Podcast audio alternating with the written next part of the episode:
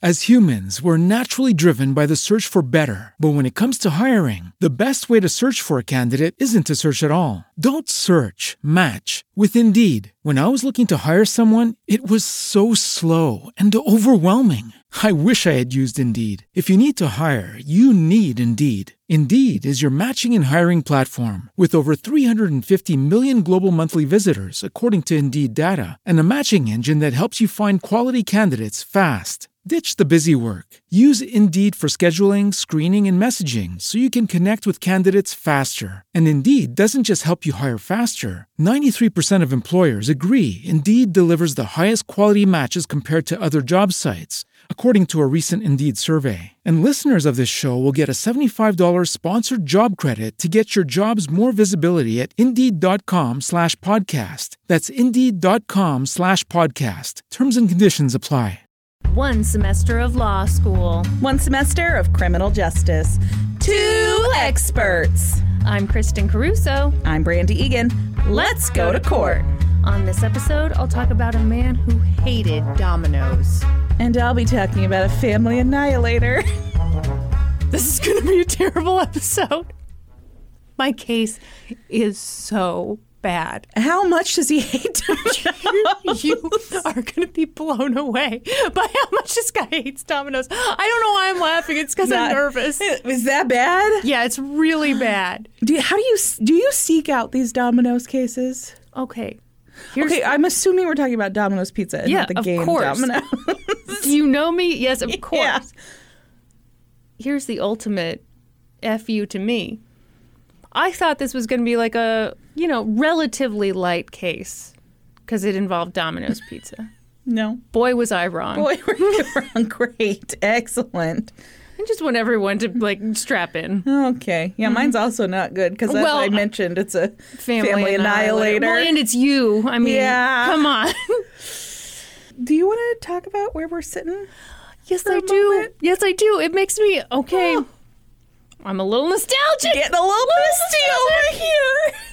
So, for a long time, we've been recording on two separate desks, but like the kitchen table that my family used all through my childhood, that you have eaten many a meal Many at a meal at. for the past, what, 25 years? Yeah. Maybe. That's crazy. yeah. Yeah, like Yeah. 25 years. Um, it was in really bad shape. Norm did his woodworking skills on it. He fixed it up. And now this is where we record our podcast on It's the old kitchen table. It's so cool. It's so cool. I love it so much. How many quesadillas did we eat on oh this thing? Oh gosh. You know, my mom would, uh, she'd oh. just always throw together some quesadillas. And the other thing, what? grilled cheeses. Yeah. Your mom loved to fix us up a grilled cheese. Which is really, I mean, quesadillas and grilled cheese. They're just the same thing. Not to us. Not to us. they delighted us every time. Oh man. Mm. Your mom introduced me to What? the two Kraft single Oh. method of grilled cheese. Everybody listen up and listen good. the Sheree Ray method yeah. For making a grilled cheese. You don't get shy with the butter. Nope. You don't go crazy with the bread that tastes like tree bark. No. You get two American, American Merkin. Kraft singles, Yep. put them on there. You you got to get the heat just right. Yep. Yeah, because you can't have the bread crisping too fast because then your cheese doesn't get melty enough. Yep. you got to be a little patient. Mm-hmm. Wait for those Kraft singles to do their thing. All right, this is the end of our cooking show. You're welcome, everyone. As humans, we're naturally driven by the search for better. But when it comes to hiring, the best way to search for a candidate isn't to search at all. Don't search, match with Indeed. When I was looking to hire someone, it was so slow and overwhelming. I wish I had used Indeed. If you need to hire, you need Indeed. Indeed is your matching and hiring platform with over 350 million global monthly visitors, according to Indeed data, and a matching engine that helps you find quality candidates fast. Ditch the busy work. Use Indeed for scheduling, screening, and messaging so you can connect with candidates faster. And Indeed doesn't just help you hire faster. 93% of employers agree Indeed delivers the highest quality matches compared to other job sites, according to a recent Indeed survey. And listeners of this show will get a $75 sponsored job credit to get your jobs more visibility at Indeed.com slash podcast. That's Indeed.com slash podcast. Terms and conditions apply. You really excited to talk about Domino's? God, I'm just. You know how I am when I accidentally stumble into a case that's just too much for me. Yeah. Been hating it.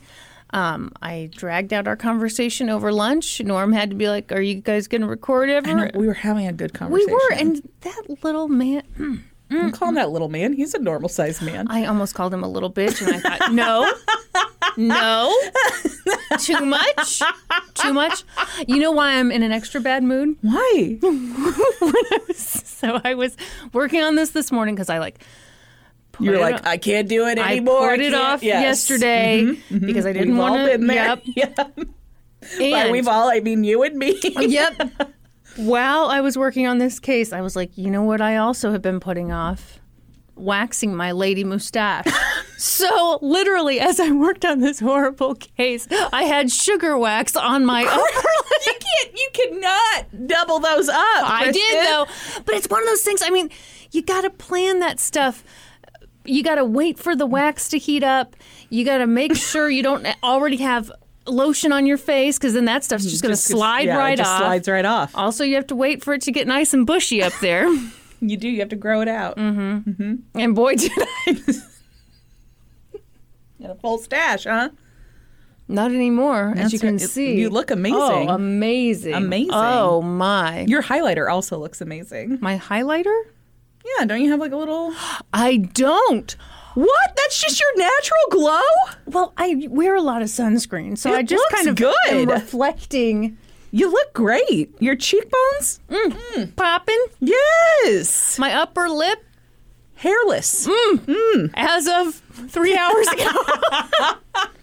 Should I not have told the people about? I mean, You listen, know, we all you know, have our things. for the longest time, I thought no one could see the hair because it was light hair. You can still say, ever looked in a rear view mirror while you're in a car, just in that natural sunlight?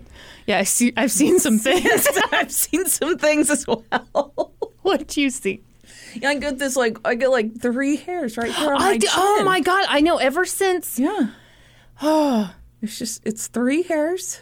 it's Pluck those puppies. it's a sad day for a lady Mm-hmm. when she realizes she's got to be on neck watch. Till the end of time, neck watch. okay, I'm stalling. Tell us about your terrible case, and then you know what? I'll follow up with my terrible case. Oh, good. great! Yay! Really got two great cases coming your way. Okay. Um, let's start off with some shout outs. I found this on an episode of Vengeance Killer Coworkers. Oh, the your show that title you don't of- like for from HLN, right? Mm-hmm. Okay. The title of the episode Killing Spree. No. So I blame myself. Yeah, you just zoomed right past that title and was like, "Oh, I bet this is a really great, lighthearted case about a killing spree at a know, Domino's." I, I didn't think it was going to be lighthearted. I bet the pizza just evens out that mass murder. That's what I was kind of hoping. um, it's just it's so much Mass darker. murder with a side of pizza. You know, my okay, it's arrogance. It's arrogance. You know why? Because I was like, if it were really bad, I would have heard about it. Apparently not. Apparently not. Okay. Anyway, hmm. also a website called courtlistener.com. Have you ever been there? Yeah, that sounds familiar. All right. Well, they had a great, you know, court documents on this. Murderpedia, newspapers.com, kisses, hugs, Yeah. anything else they want. I don't think you're supposed to do kisses and hugs during COVID times, Kristen. anything they want, Brandy. you know, at some point I will get vaccinated. Because the rest of the people in Missouri are mm, I not know, interested. exactly. It's like, fucking, I will take it, please. I'll bring my arm right to you. Just let me have it. I'll even wear like an easy access piece of clothing. You know that's my plan for tomorrow. Yeah. Okay, so Norman, Norman, was on one list. I can't believe- that I wasn't on. I grounds for divorce, Kristen. I'm about, I'm, it's gonna happen. he, he he put himself on the list and didn't. Yeah. Hmm, Should I call him a little bitch now? What do you, what do you think? No, so he's going, and I'm gonna go and wait in the car, and he's gonna be like, "Hey, I've got a wife, and she's oh, she's got short, she's sleeveless right now, Yeah, sleeveless." arm right there for the taking. Yep. it probably won't work, but anyway, we're gonna try. Brandy, today I'm about to tell you about a really bad man. His friends called him the human ashtray. Be- Why? because he did this super fun, Party very trick. cool thing where he put out cigarettes onto his own body. the dude was so awful that these days, when people refer to him, they give him the middle name treatment. Hmm. Trademark LGTC. Mm-hmm. You know what? See, this is how I know you're a freak. You know exactly what that means when someone has the do. middle name I treatment. do know exactly what that means. What's it mean, Brandy? Well, see, that's what happens when someone's real bad. You have mm-hmm. to call them by all three of their names so that a poor other guy who has that same Who's name just doesn't- Michael Sims. Yeah, doesn't get mixed up in there. Yeah. So this man was Michael Carlton Sims. Mm-hmm. I'm sorry, I called him Michael. What's his name? Mitchell. sorry. Off to a rocky start. I don't think that has a great flow to it. Just, you know, I know his parents aren't asking me. Mitchell Carlton. You think you think that's where Yeah, the story think goes that's wrong? exactly. I think that's Okay. the, the whole problem here. That's- his name had no flow to it. And there we go. Yeah. The end. the end. Mitch was raised in Columbia, South Carolina. You know, we grew up with a Mitch. yeah. He was a douchebag He too. sure was. I'm stalling again, but I could not stop thinking about him. Yeah. Looked him up on Facebook. He appears to still be douchey. He's, you know, I haven't thought about him in years. I hadn't either. One of the few people I have in Facebook stuff. Yeah. Anyway, Mitch was raised in Columbia, South Carolina, and he had a terrible childhood, like the worst childhood. Um, we'll get into it more later, but his stepfather sexually, physically, and verbally abused him. It it is terrible. It was an awful existence. Could we not get into it later? We're going to, and this is your warning, ma'am. So when Mitch was 18, he was like, Goodbye, I'm getting the fuck out of here and I'm joining the army. Human ashtray out. but here's a fun story. Brandy, I can tell you'd like to hear a love story right now. I see it in your beautiful blue peepers. well, fine. Here's a fairy tale for you, straight from a Hallmark movie. While Mitch was in the army, he started hooking up with a lady, and he fell in love. But oopsies, that lady was married to a military officer. What was young Mitch to do? They had to be together forever. But this husband was standing in the way, a cockblock, if you will. Brent, do you disapprove of my use of the word cockblock? I do. Is it two words? Phrase. It's. I think it's two words. Yeah. Is it hyphenated? No, that's only if it's an adjective to something. Is that for real? Usually you hyphenate when um, something's acting as the adjective. this got nerdy fast, didn't it? You didn't think it would get kind of nerdy, did you? So, The Brandy, nerdiest conversation about cock blocking that's ever taken place. Brandy, what do you do? You're in love with a lady. She's married. You probably kill her husband. Interesting choice. Uh-huh. You don't do that. oh, okay. Mitch came up with an ingenious plan to make his fairy tale come true. He asked his buddy to shoot him in the leg. What? And like any good friend would, the guy shot Mitch in the leg. How was that helping him get the girl? Hold on, hold on, we're getting there. Then Mitch blamed the shooting on his girlfriend's husband. OMG! That dude shot me. Lock him up and throw away the key. It was attempted murder, I tell you. Oh, what's this? Now I can be with my dream woman forever? Worth it. That's a terrible plan. Ouch. That was a terrible plan. yeah, it was kind of the Lucy and Ethel plan for getting rid of your girlfriend's husband, and it just didn't work. Yeah. Somehow, investigators saw through this scheme. I wish I knew more about it because I'm sure he didn't even like check to see if the husband was like at home, wouldn't have an yeah. alibi. So not only did Mitch get shot in the leg, but he also got in huge trouble with the military. The military gave him a dishonorable discharge and they sent him to prison for like five seconds.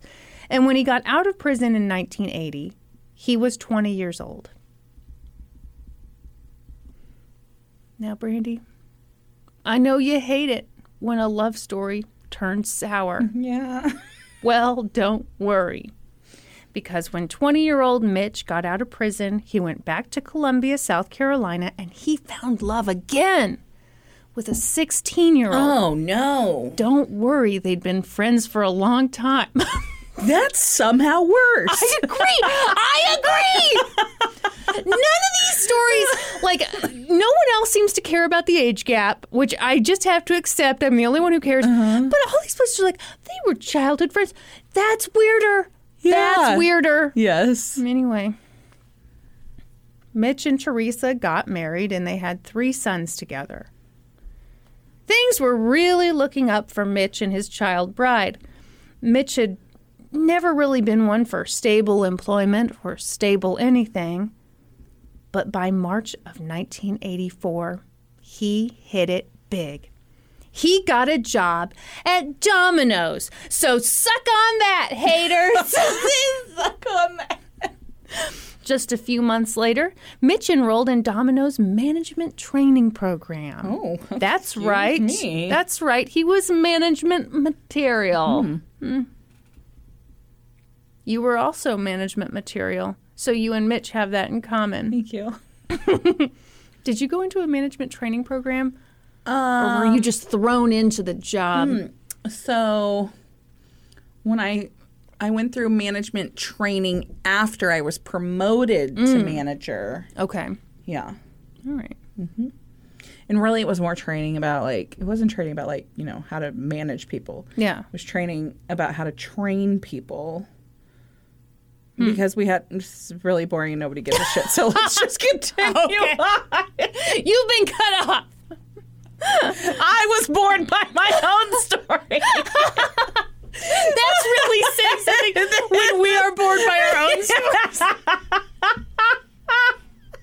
You know it's bad when we're like, no, No. this must stop. to save the listeners. So in January of 1985, Mitch became the manager of a Domino's in West Columbia, South Carolina. In Ooh. West Columbia, born and raised. Things were great, just great, for 12 seconds. then he started cheating on his wife with a woman he hired to work at the Domino's, which I feel like the management training program should have told him not to do that. But anyway, then Mitch got into a little fight with his boss. The exact disagreement is a little unclear to me, but it seems that Mitch thought he was entitled to a certain bonus, and his boss said that he wasn't. And don't worry, the human ashtray handled this just fine. I bet he did. By that, I mean he flipped the fuck out. Mitch, who didn't exactly have the best people skills, got together with all the other employees and he was like, let's stage a coup! Let's all resign together in protest! Ready, break! And everyone else was like, mm, no Nah. thanks.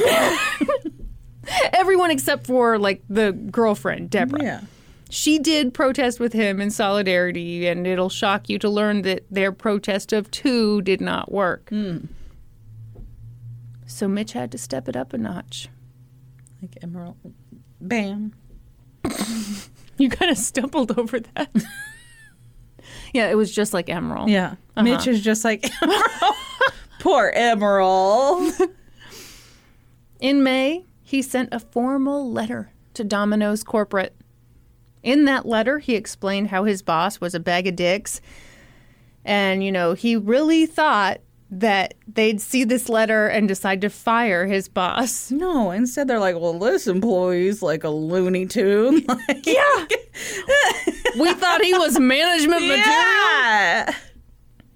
Domino's corporate, it'll dismay you to hear, did not even reply to oh, Mitch's letter. Shocking. It was almost as if they had bigger fish to fry or bigger pizzas to bake. No. Yes. Yes. No. You're going to have to take the jokes where they fucking come, okay? there are no jokes in this. That was one. Mitch was very pissed off. So finally, on May 12th, 1985, he decided that he'd had enough of the disrespect. So he quit. He told Deborah, the girlfriend, that if he was still in the army, he'd rig the front door of the Domino's with a bunch of explosives and just hope that his boss was the one who opened that door and got blown to pieces. Right. What's wrong, Brandy? being in the army would have helped him with that. I guess he would have had access to the explosives. Oh, Yeah. right, right, right, right, right. Yeah. Okay. But unfortunately, mm-hmm. because he was dishonorably discharged Yeah. from the army, this great man was no longer able to just get explosives It's a shame. any any old time, I guess.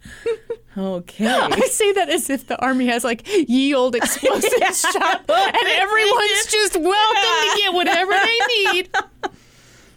But don't worry, Mitch didn't do that. It might be like Oh my god, I'm sorry. I have an accidental hilarious typo in here. what? I was supposed to say he was far too level-headed. Guess what I Did said? Did you say he was fart? He was far t- too level-headed. Hilarious! Bazing! People think the humor on this podcast is too sophisticated. That's the review we get That's most that's what we get the most is it's too white collar, too fancy. this is me trying to work blue, as they say in the biz. I myself am above the fart joke. working blue, but you told dirty jokes. I did fart too level headed. That's dirty. I also mentioned cock blocks earlier, so yeah, I'm delivering on the promise. Do you have any fart jokes in your case? No, No. didn't think so. Okay, wow, you didn't even give me time to answer. I've heard your scripts before. Not once have you mentioned farts. So Mitch ended up working just a bunch of odd jobs, but the thing is, nothing paid quite like Domino's. the one that got away. Mitch's life officially sucked, and it was all Domino's fault. Mitch None of had that, none of that was on him. no, huh? no, it was all Domino's fault. You heard you heard the story. Right, I did. I'm Mm-hmm. sorry. Mitch had three kids and a wife and no money. And his girlfriend had dumped him because she thought he was being a real weirdo and he she was kind of freaked out by all the violent talk about dominoes. yeah. Naturally, under all that pressure and stress, he had no choice but to have another affair. He had an affair with Ruby Padgett, who was like 18 or 19. And Ruby, of course, had a really rough background too. Um, one story I read said that she had witnessed her dad shoot her mom. Ooh. Yeah. She'd run away from home. She had problems with substance abuse. But her troubles were behind her because she'd found love with Mitch Carlton Sims. Yay! So, as is page one of every love story ever, the hero ditched his wife and kids and moved into a trailer in North Charleston with his new girlfriend.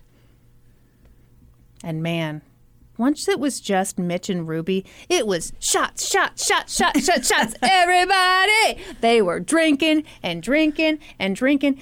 And oh my God, I've told you how the show Vengeance Killer Coworkers, it's a bit much sometimes. Reenactments. The reenactment, okay. When you think of someone drinking heavily, what what do you picture? I don't know. Okay, okay, Just like enough. bottles. sure. Yeah. Um, in this reenactment of a woman, this, this actress was drinking directly from a bottle of Bombay Sapphire. I don't think that's No. people are doing. No, no one's doing that. So she's got the Bombay Sapphire, which, okay. And then we cut from that to a talking head explaining that Ruby liked to drink and she also liked to do marijuana. You don't. She did it. She do the marijuana. Do the marijuana, which is a dance. Obviously, to the tune of the Macarena. hey, marijuana. so that's the kind of hardcore, hardcore shit we were dealing with. But as great as that sounds, with all the gin and all the doing of the marijuana there was trouble in paradise. No one is drinking gin straight from the bottle. And if they are, it's not Bombay Sapphire. Mm-hmm. I'm sorry, that's that's the good shit, right? Yeah. that's pretty good stuff. Yeah. yeah. You're not going to Costco. Don't you have like the McCormick's like jug of vodka? Isn't that what- even then you've you've got a seltzer you've got something to cut that with hmm. i mean if you're gonna drink anything straight i, I don't know that gin would be it Yeah. I, you like gin. i do like gin i have never once been like you know what what this needs to get rid of any kind of mixer oh but then again i have never done marijuana and then drank the gin maybe that's That's the, yeah. the magical uh-huh. combination Yep. So there was trouble in paradise. See, Ruby didn't have a job, and Bombay Sapphire by the jug costs money. Oh, it was a lot of pressure on Mitch to provide for his teenage lover. So in November of 1985, Mitch swallowed his pride and he begrudgingly applied for a new job at Domino's. Right when you were born. Oh, yeah! Oh, Mitch! He celebrated your birth by applying for a job at oh, Domino's. Thanks, Mitch. Not the same Domino's he'd quit from, mind you, because he did have some respect for himself. Mm. Fart too much respect for himself. He applied to a Domino's in Hanahan, South Carolina, which was like right by where they lived. And I guess Domino's didn't check references or have any kind of douchebag database because they hired him right away and he got to work delivering pizzas. I have a theory. What's that? Could have been a different franchisee. I'm sure it was. Yeah. Mm-hmm. Lots of lots of Domino's are franchise, so different owner, they wouldn't have even Have you been planted by Domino's corporate to fact check this episode? Actually, Domino's does check I have a- references. I have a Domino's uniform on under my shirt here, Kristen. you don't know how scary that is, but you will in about 45 minutes. Oh no. That's a little foreshadowing. You seriously don't know how scary that was. Oh, well, I'll be in on the joke in a minute. Mm-hmm. Not really a joke. Okay, sorry. Anyway, I should never do cases like this. I can't handle it. I don't have the nuts. no nuts. No nuts. After just a few weeks on the job, Mitch's truck broke down. He was screwed. He couldn't afford to fix his truck, which meant he couldn't deliver pizzas. He'd had it. He had no food. He had no job. His pets' heads were falling off. what was Mitch to do? Our pets' heads are falling off. Everyone, that was a hilarious movie reference. No pets. Well, pro- mm, I bet you Mitch took the head off a pet at some point in his life. But that's not something I found in the research. Anyway, Just an assumption. just, just an assumption. Just a feeling. Just a feeling. So, what was Mitch to do, Brandy? Keeping in mind, of course, that this was all Domino's fault somehow. Yeah, it's still Domino's fault. yes, huh? still. Yeah. Well, you've told us that this is real bad, so I guess he's gonna just go like on a killing spree at a Domino's. That would certainly solve the problem, yes, wouldn't it? it sure would. Uh-huh. No. I'll tell you what he did. But we're going to fast forward a bit to December 4th, 1985. It was a little after. Kristen was one month and two days old. oh my God, no one cares. I you guys care. do care, don't I you? I care so much. I thought you were so cute. I have you the had big old chubbiest the biggest cheeks in all the land. But not big ass cheeks. hmm. Think on that for a while, why don't you? See, London Mm-hmm. got it both covered. See, London's got big old cheeks on her face, and she got the cutest little plump baby butt. now I am jealous of a baby, both because of the attention she gets and because she has the plump baby butt. I mean, look at her fucking parents, Kristen. She had no choice but to be gorgeous. I meant that we both have big butts. Oh, I'm sorry. I thought you. You two do have big butts, We and do. that just pisses me off too. You know, I realized you had to live through the '90s and the early 2000s where big butts were not okay. Not okay, and they didn't fit in any jeans. Low rise jeans. but now you're really living the life, aren't you? Right. Hmm. Meanwhile, I have to stuff Kleenex down the back of my pants. Why do you think they make like? Yeah, they make butt pads. Oh God, I'd be too humiliated. You wear no, it's like a picture a Spanx Mm-hmm, situation picturing it. with butt. Yeah, I would be humiliated. Remember the time when we were out and we saw a woman who clearly had something fake in the Norm back? to this day does not believe us. well, that's because he's a man and he's like, I don't want to believe that that's fake. I want to believe that that woman is 100% real. okay, so anyway, let's get back to the terrible story. Yeah, okay. Okay. I don't know why I was posing. December all- fourth, nineteen eighty five. Wow. I do love your hair today. Do you really? I do. you know who you look like. Who? It'd be really funny if you said like David Duchovny or something. No. You look like Julia Stiles.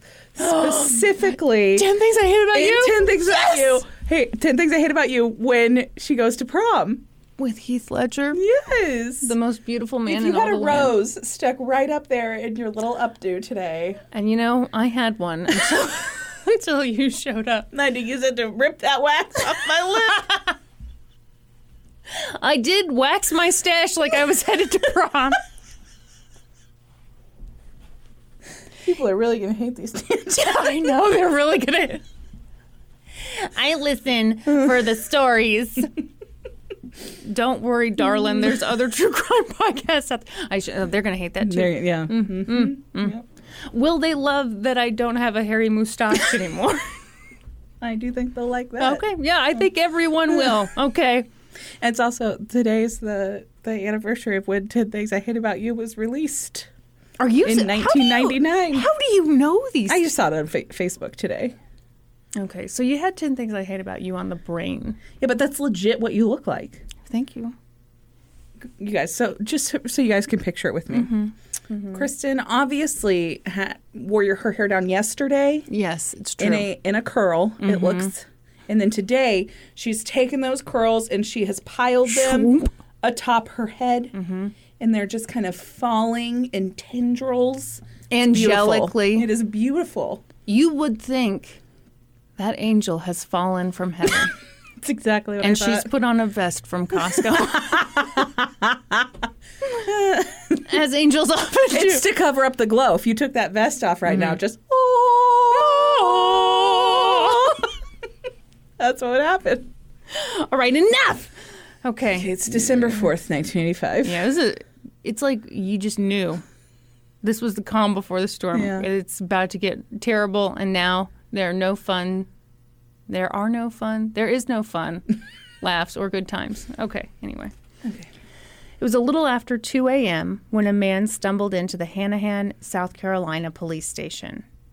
He was covered in blood. He'd been shot four times oh in the head. Oh my gosh. Yes. He's walking into the police station? Walking might be a strong word. Okay. Um, He could barely speak because blood had pooled in his mouth. A phone cord hung from his wrists. He was wearing a Domino's Pizza uniform and he cried out for help. And I believe he collapsed onto the floor. This, I mean, I don't know if I already said this, but the Domino's was not far away from the police station Okay. at all. So this guy got himself there and just collapsed. Collapsed. This man, Gary Melky, was an assistant manager at the local Domino's. He'd somehow gotten himself to the station, and police called an ambulance and they got Gary to the hospital, and hospital staff immediately did what they could do to save him. In the meantime, officers went to the Domino's because clearly something had happened there. And holy shit, when they arrived, it was pandemonium. There was blood everywhere. The cords had been ripped out of the phones. The cash register was wide open. The safe was open. There was no money to be found. And when officers got to the back of the store, they found a man in a Domino's uniform dead on the floor. He'd been shot in the head. His hands were tied behind his back with phone cord. That man was 24 year old Chris Zare. He'd been a delivery driver for Domino's. Okay, so this scene, this scene was so disturbing and so strange. Who could have done this and why? Yeah. Well, it didn't take long to figure out the answer. Because back at the hospital, staff were working on Gary. He'd been shot in the temple, in the jaw, at the base of his skull, and in his neck. Oh my gosh. I didn't write this part down, but as the ambulance was heading to the hospital, one of the paramedics said, You're going to make it, you're going to be okay. And he said, I don't believe you. Oh my gosh. He was in terrible shape, but he could speak a little bit. They cleared the blood from his mouth, and a paramedic asked Gary if he knew who'd shot him. And Gary said, Sims, Mitch Sims. Oh my gosh. Gary told the paramedic that Mitch had tied him up and murdered Chris Zare. Then an officer walked in and he was like, Hey, do you know who shot you? And poor Gary was like, I'm in pain. Like he starts just screaming in pain. And the officer was like, Come on, man. And finally, Gary was like, Mitch Sims. And he described Mitch to the officer. Mitch wasn't a friend, he was just some weird new guy at work. Mm-hmm. But that was all investigators needed. Gary had given them the shooter's full name plus a description, and police were able to get the manager of Domino's on the phone, and the manager pulled Mitch's application and gave them Mitch's address. Great. A horrible crime had occurred, one man was dead, but Gary had survived, and now police had all they needed to go make an arrest. Am I right? I don't think it's going to go that well. Is the tone of my voice giving it all away? so they took off for the trailer park where Mitch lived with his girlfriend Ruby. But, well, it was dark out. It was pretty late. And, uh, you know, it was just kind of hard to figure out which trailer Mitch lived in. So they all went home. And the next morning, they got a search warrant and some daylight. And they went to Mitch and Ruby's trailer and boom, busted in. And wouldn't you know it, they were too late. What does that mean? Mitch and Ruby were gone. Where'd they go? far away. Which I the thing I I don't understand is like they drop that fact and I'm like am I missing something? Yeah. I would really like to know more because it just sounds like you just gave up when you kn- I mean how many times does someone murder someone another person survives Yeah. you get the person's name, you get their address, you get an, a description of them. Yeah, like right off the bat. Yeah. And like, you couldn't find his address, but you knew the trailer park he lived in, and you just left? I, I really hope I'm missing something. Yeah. but I never am, is the thing. So Mitch and Ruby were gone. You know, it was almost as if police shouldn't have gone home and started again in the morning. Uh, so police were like, yikes, we really screwed the pooch on this one, boys. And they sent pictures of Mitch to every media outlet under the sun.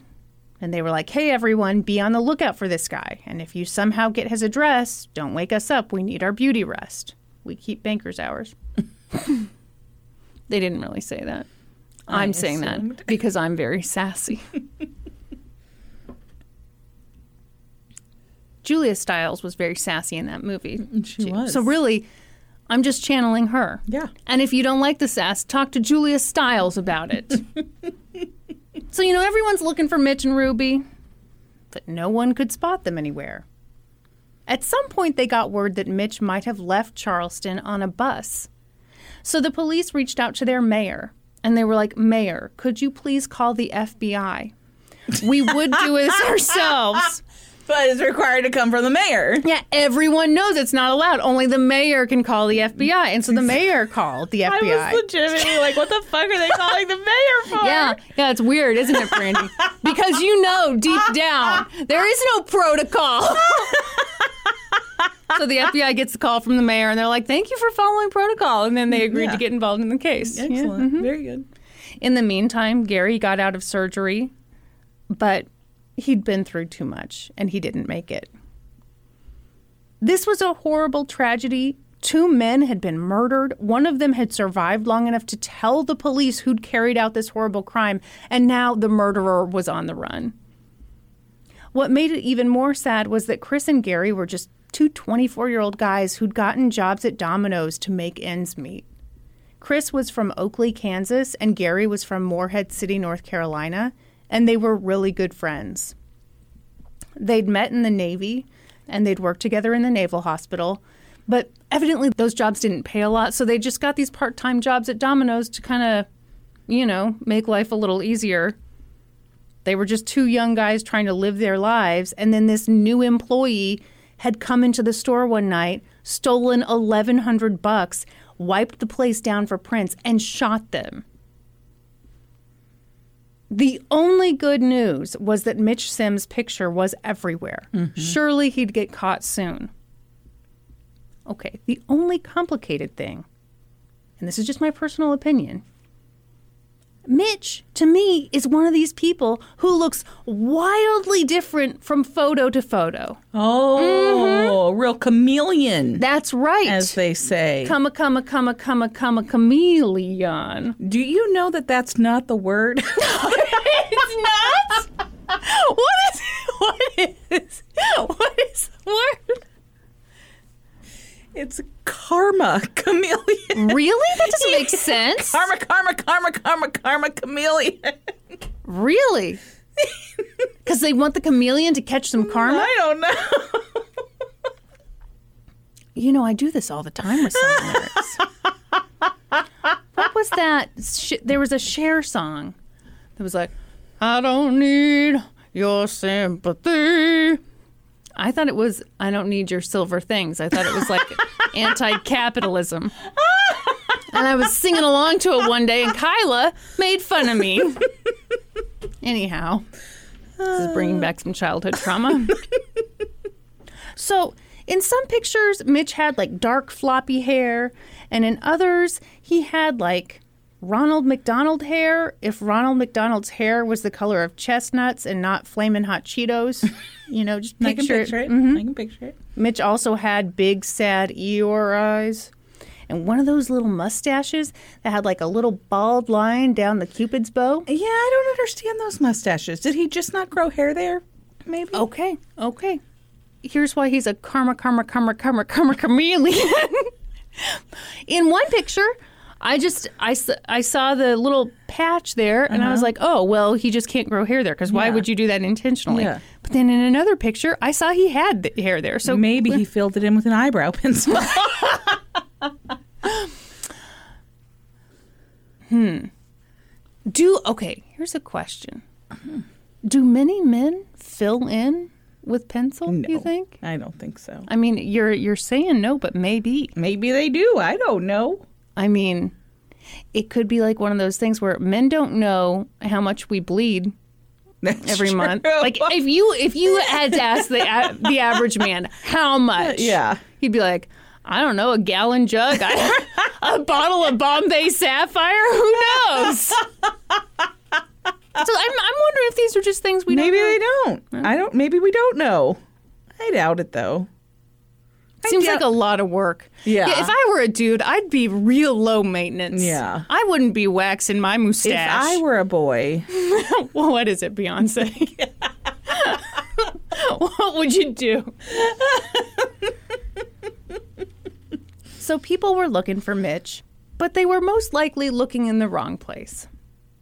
Because on December 8th, 1985, just four days after the shooting at the South Carolina Domino's, Mitch and Ruby walked into a Domino's in Glendale, California.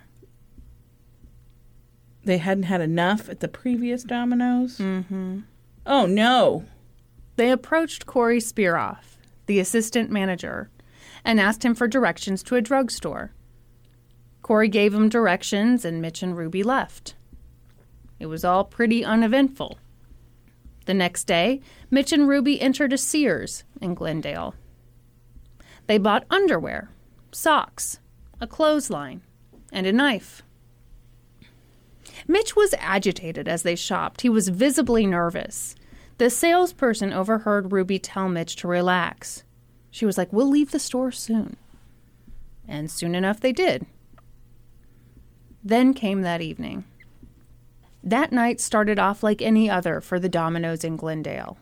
19 year old assistant manager Corey Spiroff was working that night, plus two delivery drivers 41 year old Ed Siam and 21 year old John Harrigan. So, you know, they're just kind of doing their thing, whatever, it's a normal night. And at around 11:30, John left the store to make a delivery, and Corey and Ed stayed behind. Things were winding down, and by like 11:45, Corey and Ed were preparing to close. Corey was in the back of the store when he heard someone come through the front. He figured it was John coming back from the last delivery. But it wasn't John. It was a couple. It was the same couple who'd asked for directions to the drugstore the day before. Corey started to tell the couple that the store was closed, but before he could even get the words out, the man pulled a gun and calmly said, Go back in the office. Hmm. At that point, the man spotted Ed and told Ed to go back too. The woman pulled out a large butcher knife and started collecting all the money. Corey was freaked out and he warned them hey, if you hear someone come in the store, don't panic. It's just our delivery driver, John. He's due back any minute now. And the man laughed. He took off his sweater and revealed that he was wearing a Domino's delivery uniform with John's name oh tag on it. Gosh. And the man said, No, I don't think so. Okay, this is why I freaked out when you said you were going to take off your sweater. Oh. He ordered Corey and Ed to kneel down and face the wall, and he held his gun on them. Corey and Ed thought they were going to die. But at that exact moment, they heard someone walk into the store. A voice said, Is anybody here? And Corey turned to the gunman and said, What do you want me to do? Mm-hmm. And the gunman said, Don't do anything stupid, or I'm going to blow this guy away. And he pointed the gun at Ed. And so Corey went out there and saw his friend, Richard Wagner. Okay, so some sources say just Richard was there, other sources say Richard was there with his wife. But anyway, Richard actually worked at Domino's, but it was his night off. And he'd come in at close because I assume they were all going to hang out after work. Right. And because he worked there, Richard had actually come back behind the counter. Mm-hmm. So Corey approached Richard. And instead of being like, oh, hey, buddy, how are you? He was like, sir, please step back behind the counter. Welcome to Domino's. May I take your order? And Richard looked at Corey like, What the fuck? Yes. Yeah. Yes. And Corey just gave him this hardcore look and said, What would you like to order? I've got goosebumps. Yeah. As this was happening, Mitch walked out of the out to the front wearing the Domino's uniform. Mm-hmm. He didn't appear to have his gun on him. He was smoking a cigarette. So Richard wasn't sure what the hell was going on, but he knew something was wrong. He looked at that weird guy smoking the cigarette and he thought to himself, "Okay, that guy does not work here." Yeah. But he turned to his friend Corey and he played along. He's like, Yeah, I'd like to order a pizza. And he put in his pizza order. So Corey took the order and was like, All right, sir, just wait outside and I'll bring you your pizza when it's done. Mm-hmm. Meanwhile, the phone rang and Mitch answered it. Wearing his name tag that said John, he said, Thank you for calling Domino's. This is Mitch. How may I help you? Fucking idiot. So Richard skedaddled out of there and went to his car and sat there. And pretty soon, Mitch came out and handed him his pizza. It was all super weird. Weird enough that Richard got to a payphone and he called his manager and he was like, Hey, who's working tonight? Did you hire somebody new? And the manager said no. And Richard was like, Okay, I gotta go. And he hung up and called 911 he told the dispatcher, look, you know, something weird is happening at Domino's, and he told the dispatcher what he'd seen. By this point, the store appeared to be vacant, but it wasn't. Because as soon as Richard had left the store, Mitch and Ruby continued with their plan. Ruby got all the money and wiped the place for prints, and Mitch escorted Corey and Ed to the walk in cooler. In the cooler, there was a three tiered rack. Mitch tied Corey's hands behind his back, then looped the rope over the rack and pulled it down so that his hands were up like uncomfortably high behind his mm-hmm. back. Then Mitch looped the rope around Corey's neck. Corey had to stand on the tips of his toes just to keep breathing. Oh my gosh. Mitch then did the same thing to Ed. At one point, Ed complained that he could barely breathe, and Mitch said, At least you're alive. Corey and Ed were terrified, and they wanted to know what had happened to John. What had this man done to John? So Corey said, Where's John? And Mitch said, They'll find him after they find you. Mm. And with that, Mitch and Ruby left Corey and Ed tied up in the walk in cooler. Both men were in tremendous pain. They began to go numb from the cold. Their calves began to tighten. Corey tried to knock over some boxes so that they could stand on them, but every time he tried, the rope got tighter around his neck. Finally, he knocked one over, and he and Ed were able to stand on it, and it alleviated some of the tension in the rope. But they were still in so much pain, and they were so fucking cold. Yeah. They weren't sure they'd be able to make it until the restaurant opened the next day. But thank God they didn't have to find out. Thanks to Richard's phone call, pretty soon the police busted in there, found the two men hanging, and cut them down. Can you mm, imagine? No. Once they got Corey and Ed down and warmed up, Corey gave them the address of John's last delivery. John's last delivery had been to room 205 of the Riga Lodge Motel. I tried Googling. Didn't find anything. Well, no, I did find some, but I couldn't be sure that Yeah. it. Yeah. Anyway, the motel was a three-minute drive from Domino's, so police arrived at the motel room, and no one answered the door. So they got the manager to open the room for them, and once they were in there, they heard water running in the bathroom. They rushed back to the bathroom and discovered John Harrigan hmm. Laying in the bathtub, fully submerged. He'd been hogtied and gagged, and a pillowcase covered his head. Oh my gosh. There would later be some debate over whether it was strangulation or drowning that killed him. Does it matter? I that's how I feel. Either way, he was dead. At some point in the investigation, police in Glendale called Domino's corporate and told them what had happened. And Domino's was like, "Whoa, this sounds very similar to an incident at one of our stores in South Carolina." Mm-hmm. And they told police about Mitch Sims and Ruby Padgett. So they knew who'd done this. But when investigators searched the motel room, they didn't get much. The place had been scrubbed clean. Finally, they found two fingerprints. They found Mitch's thumbprint on the inside of the toilet paper roll. Oh wow. Uh huh. And they found his print on a page in the phone book. You want to guess which page? Domino's. Yep. At some point, they showed Corey and Ed pictures of possible suspects, and they both ID'd Mitch Sims. So, I mean, this was game on. This story got huge national media coverage, and Mitch and Ruby were dubbed the dollar store Bonnie and Clyde. Not really. That's just what I'm calling them because I think they're stupid. Okay. what? Are you serious? yeah. No one called them the dollar store Bonnie and Clyde. I was like, that name doesn't make fucking sense. they were, didn't do anything at the dollar store. You know, you know what I mean by dollar Yeah, store. like wishes, Yeah, like generic Bonnie and. Clyde that came from Wish.com. yeah, because like somebody, yeah, that would have been better. They were called dubbed the Wish.com Bonnie and Clyde. you would say that doesn't make sense. no, that would have made way more sense. Because uh, one of these shows, I can't remember which one, said they were like Bonnie and Clyde. I was like, bullshit. They were like Bonnie and Clyde. you kidding me? These two?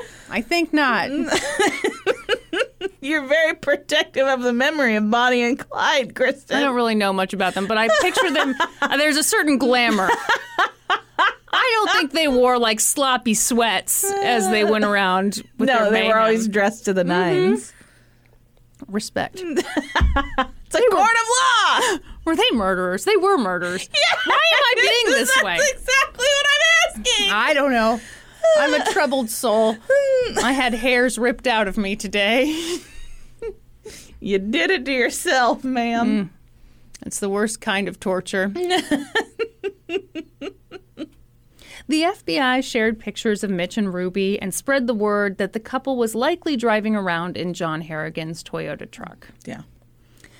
With all that media coverage plus a $100,000 reward from Domino's, it didn't take long to find Mitch and Ruby. A security guard at a Las Vegas casino noticed an abandoned truck in a casino parking lot. The truck belonged to John Harrigan. It had been totally wiped down, but inside it, investigators found John's uniform and name tag. This became huge news. The pizza killers were in Las Vegas. Then, a little before midnight on Christmas Eve, police received an anonymous tip that Mitch and Ruby were in a cheap motel. Mitch had registered for the room under the name Jeff Richardson. So police went to the motel at around 2 a.m. with a picture of Mitch, and one of the motel workers was like, Well, I mean, that could be him. So police surrounded the motel room with guns drawn, and they knocked. And Mitch answered the door, and he put his hands up, and Ruby was just sitting on the bed. Both of them were pretty quiet. It was a very easy arrest. Really? Mm hmm. What? It's weird. What were you expecting from Dollar Store Bonnie and Clyde? Well, if it was Wish.com's Bonnie and Clyde, I would say that they, you know, go down like a hail of gunfire. and that's what they were expecting. So they had like Yeah. they had the place surrounded, but I guess they kind of figured "Mhm, we've been caught. Yeah. Okay. They went out for drinks with some random guy, mm. and the random guy was the one who, Tipped off the. yeah. Why? I mean, why can't you drink alone? Is what I say. Yeah. Get your Bombay Sapphire I and drink just- alone. I like to be by myself. I don't know, it's a What- George. It's a George Thorogood song. I was like, is this bad poetry? Is this like confession time? I don't understand. When investigators searched the room, they found the cash bag from the Glendale robbery and a gun under the mattress. They also found pages from a phone book with Domino's restaurants circled. no. Under questioning, Mitch was tight lipped. But Ruby, not so much. Kids these days. she squealed like a piggy. She told them everything, according to her. Starting with the Glendale murder, she talked about how they'd cased that Domino's, then gone out and bought rope and a knife, and that night they'd ordered pizza to their room. And as soon as John delivered it, Mitch attacked him. He kneed him in the stomach, pulled a gun on him, and robbed him. John was totally compliant. I imagine he thought, well, this is just a robbery. Um, Yeah. It'd be over soon enough. yeah. According to Ruby, Mitch didn't want to shoot John because he was afraid of the noise. It might draw attention to them. So Mitch tied John's hands behind his back, put a sock in John's mouth, and tied a rag around his mouth so that he could barely mm. breathe. Then he filled the tub with water and put John in it.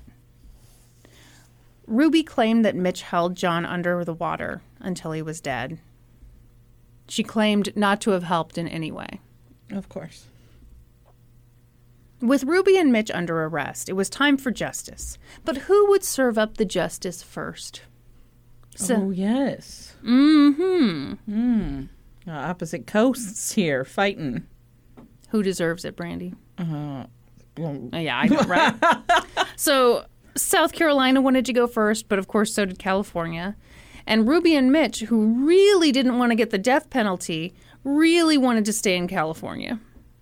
And that turned out to be a brilliant plan because once their trials ended in California, South Carolina just plumb forgot about the double homicide at their Domino's. oh, excellent. Yeah. Did they not have the death penalty in No, they did, but you know, Yeah, read the room. I mean, you're Yeah. you're for sure going to die in South Carolina. Maybe not in California.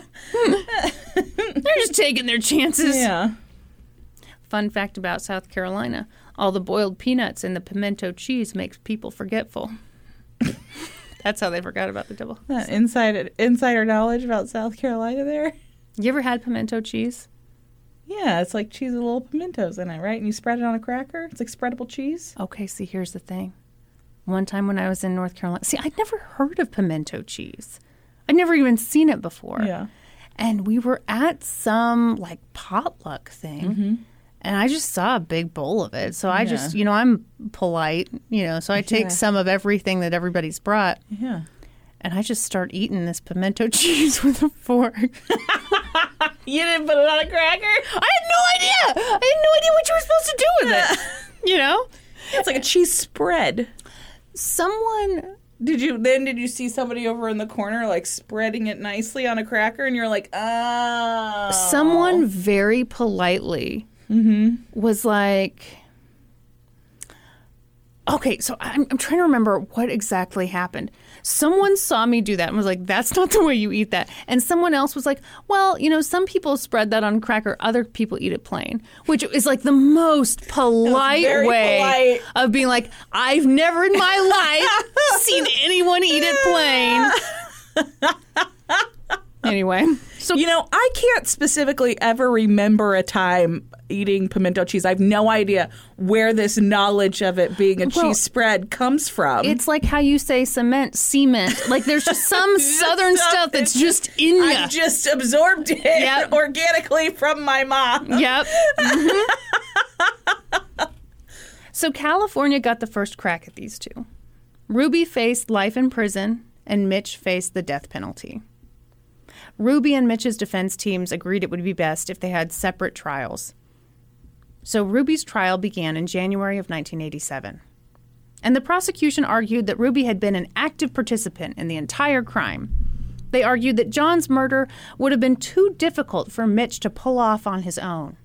They didn't think Mitch could have hogtied John, dragged him to the bathtub, and lifted him into it by himself. What do you think?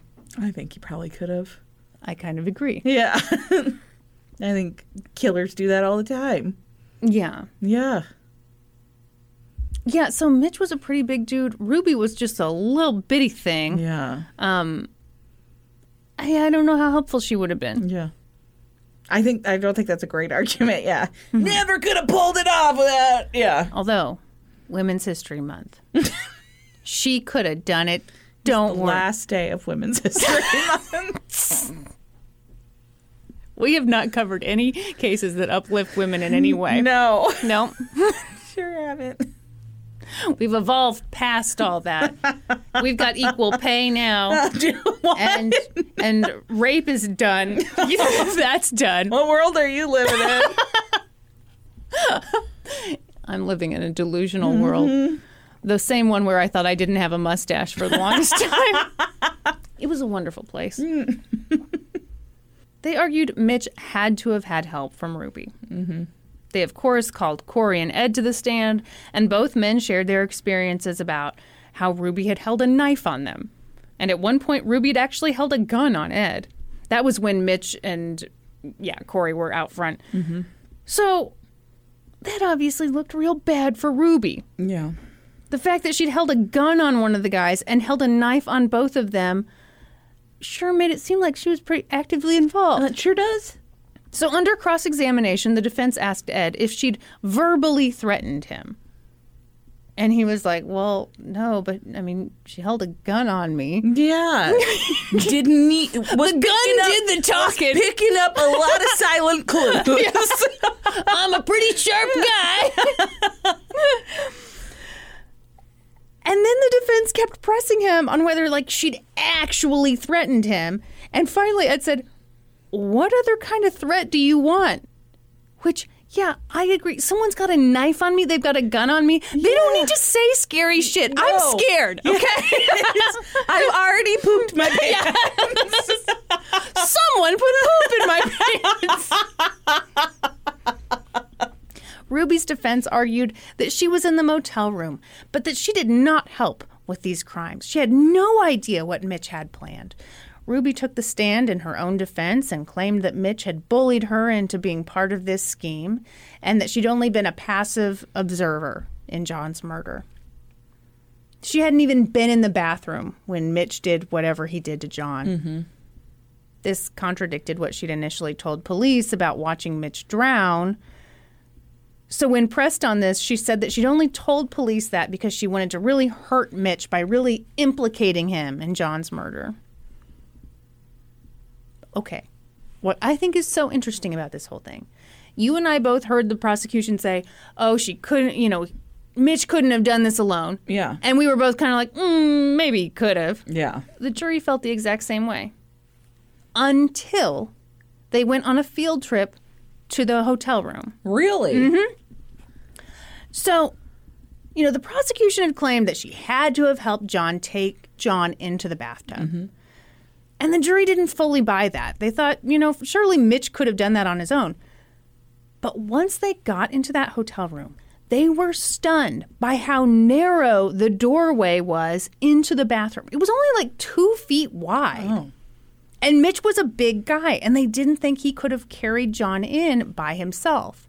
One of the jurors later said either he was dragged into that bathroom, and she had every opportunity to say that, and she didn't, or she helped Sims by carrying Harrigan's feet or head. Oh, wow. Yeah. Okay. The jury deliberated for six days and ultimately found Ruby guilty of first degree murder and armed robbery, but acquitted her on the two counts of attempted murder. She got life in prison without the possibility of parole because there'd been a special circumstance attached to John's murder, and that had been that Mitch and Ruby had been lying in wait for him. Which they obviously had. Yeah. Uh, the defense did highlight Ruby's own horrific experiences with childhood abuse, and the jury said that you know they felt sorry for her, but it just wasn't enough Yeah. to mitigate what they felt she'd done. Mm-hmm. Not mitigate, you know what I mean? Yeah. make an excuse for it. Yeah. A month later, in March of 1987, Mitch's trial began in California.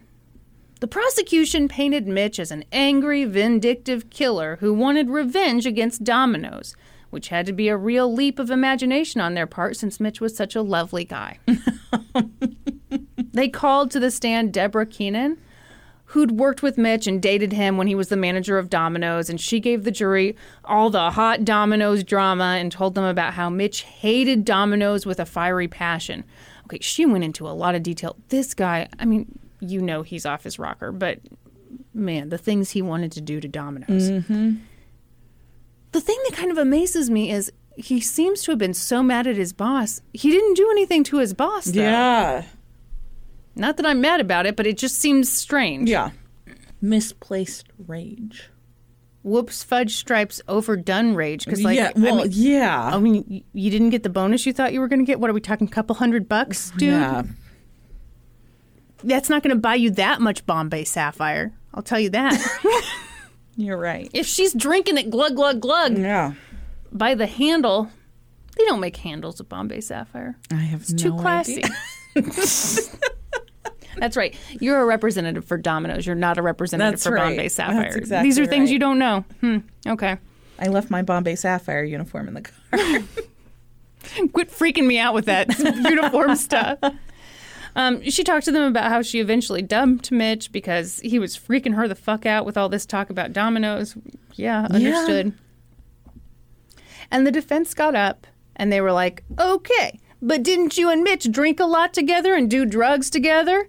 And she was like, yeah. And they were like, okay, so wasn't he just super drunk when he said all that shit? Can't we just blame it on the a- a- a- a- alcohol?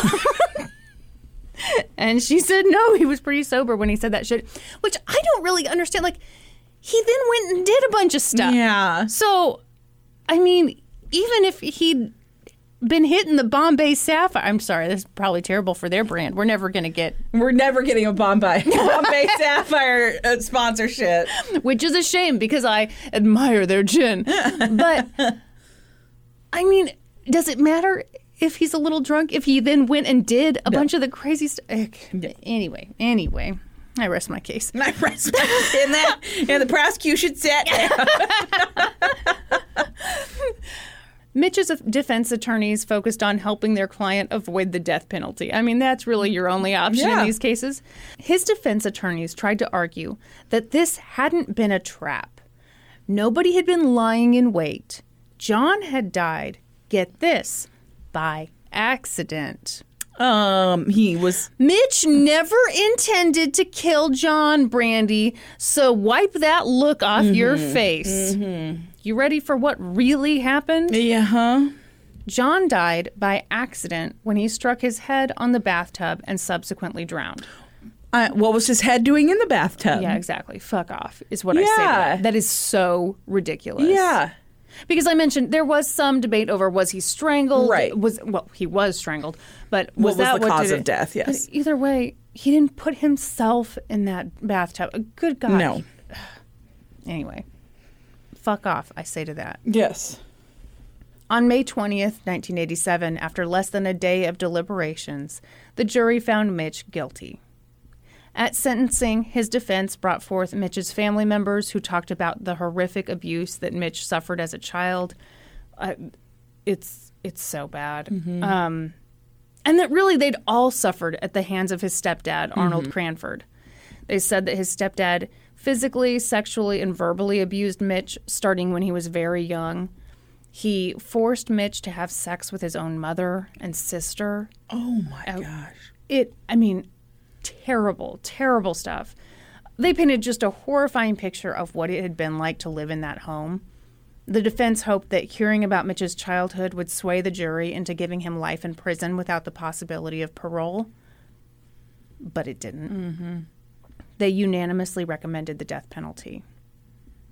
After that, Mitch went on trial in South Carolina for the double murder of Gary Melky and Chris Zare.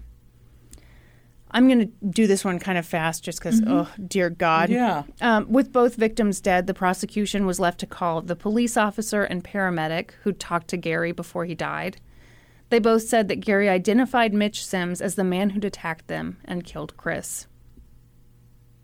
And, you know, at the risk of wrapping it up a little too soon, you should know that the jury found him guilty, and Mitch was also sentenced to death in South Carolina. Mm-hmm. I wasn't able to find much about what his defense said. Mm-hmm. I imagine once you've already gotten the death penalty in California, you're kind of like, all right. Yeah.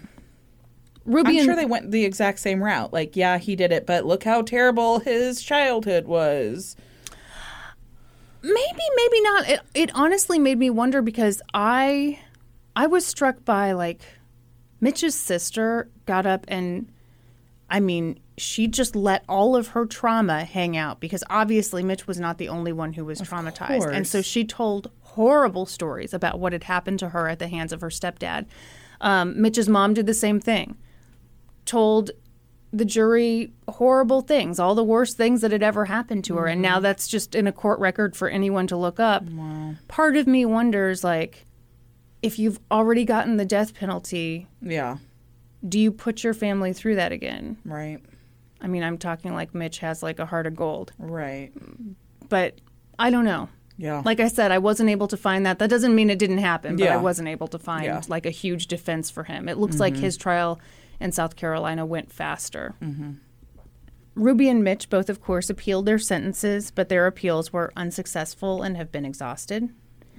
Ruby remains in prison in California, and it seems like so does Mitch. Hmm. And that's the awful story of a man who hated Domino's. Hell's Good bells. God. That was terrible. Who made me do that? Oh. Only me. Yeah. No one recommended that. I, that should have been my first tip. No one has ever been like, "Hey, you should do this really fun You case." should do this really terrible case. You'd love it because it happens at Domino's. we all know how much you love Domino's. I like mentioning Domino's. Yeah, you like it when it's just like a little tidbit you sprinkle in. I think it's fun when the murderers go to places we. Oh, what? What? Oh, God. Is it a lip hair? No, no. I can understand why you'd think that, but I recently had them all removed. That was that was a cat hair because I'm a beautiful woman who keeps a very clean house. Oh, goodness gracious.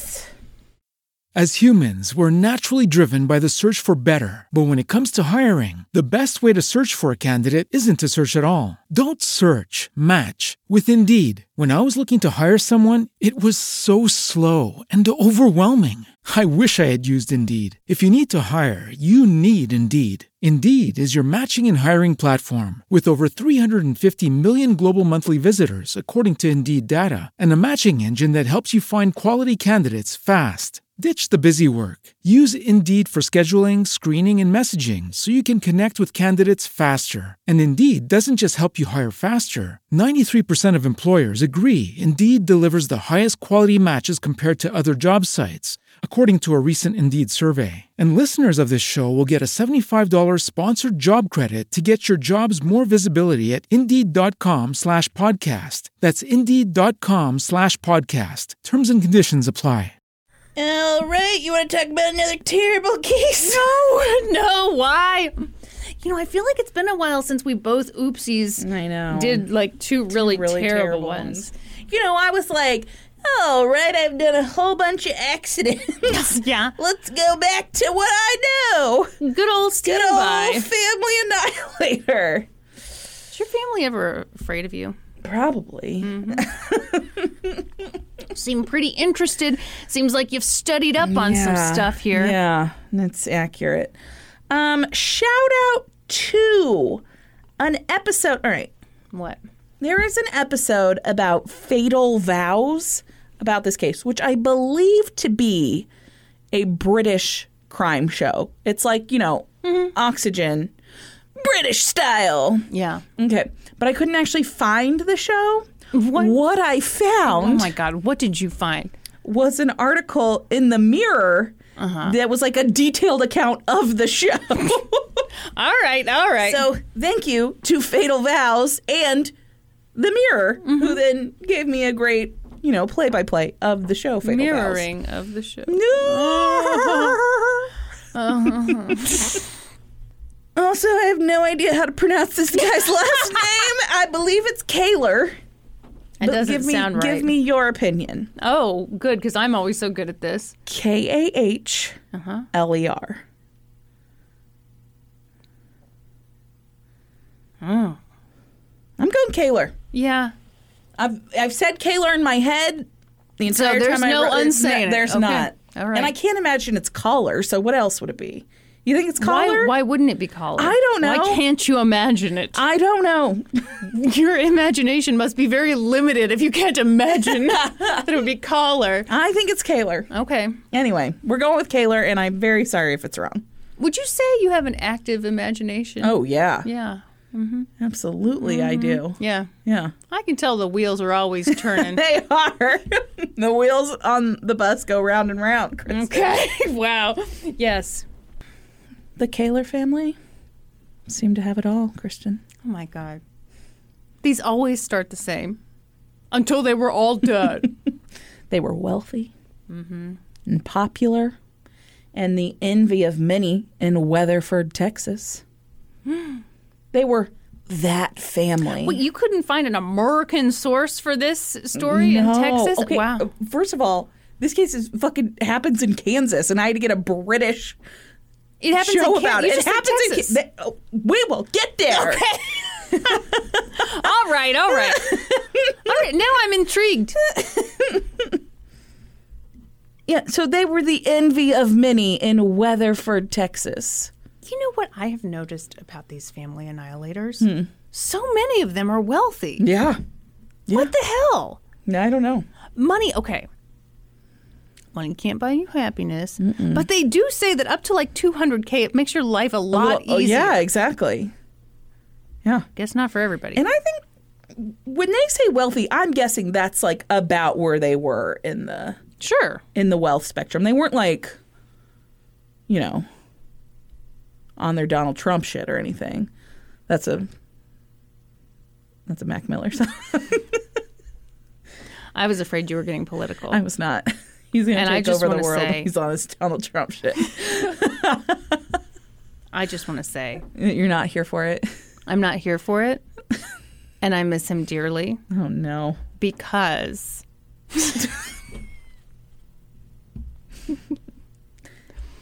Anyway. because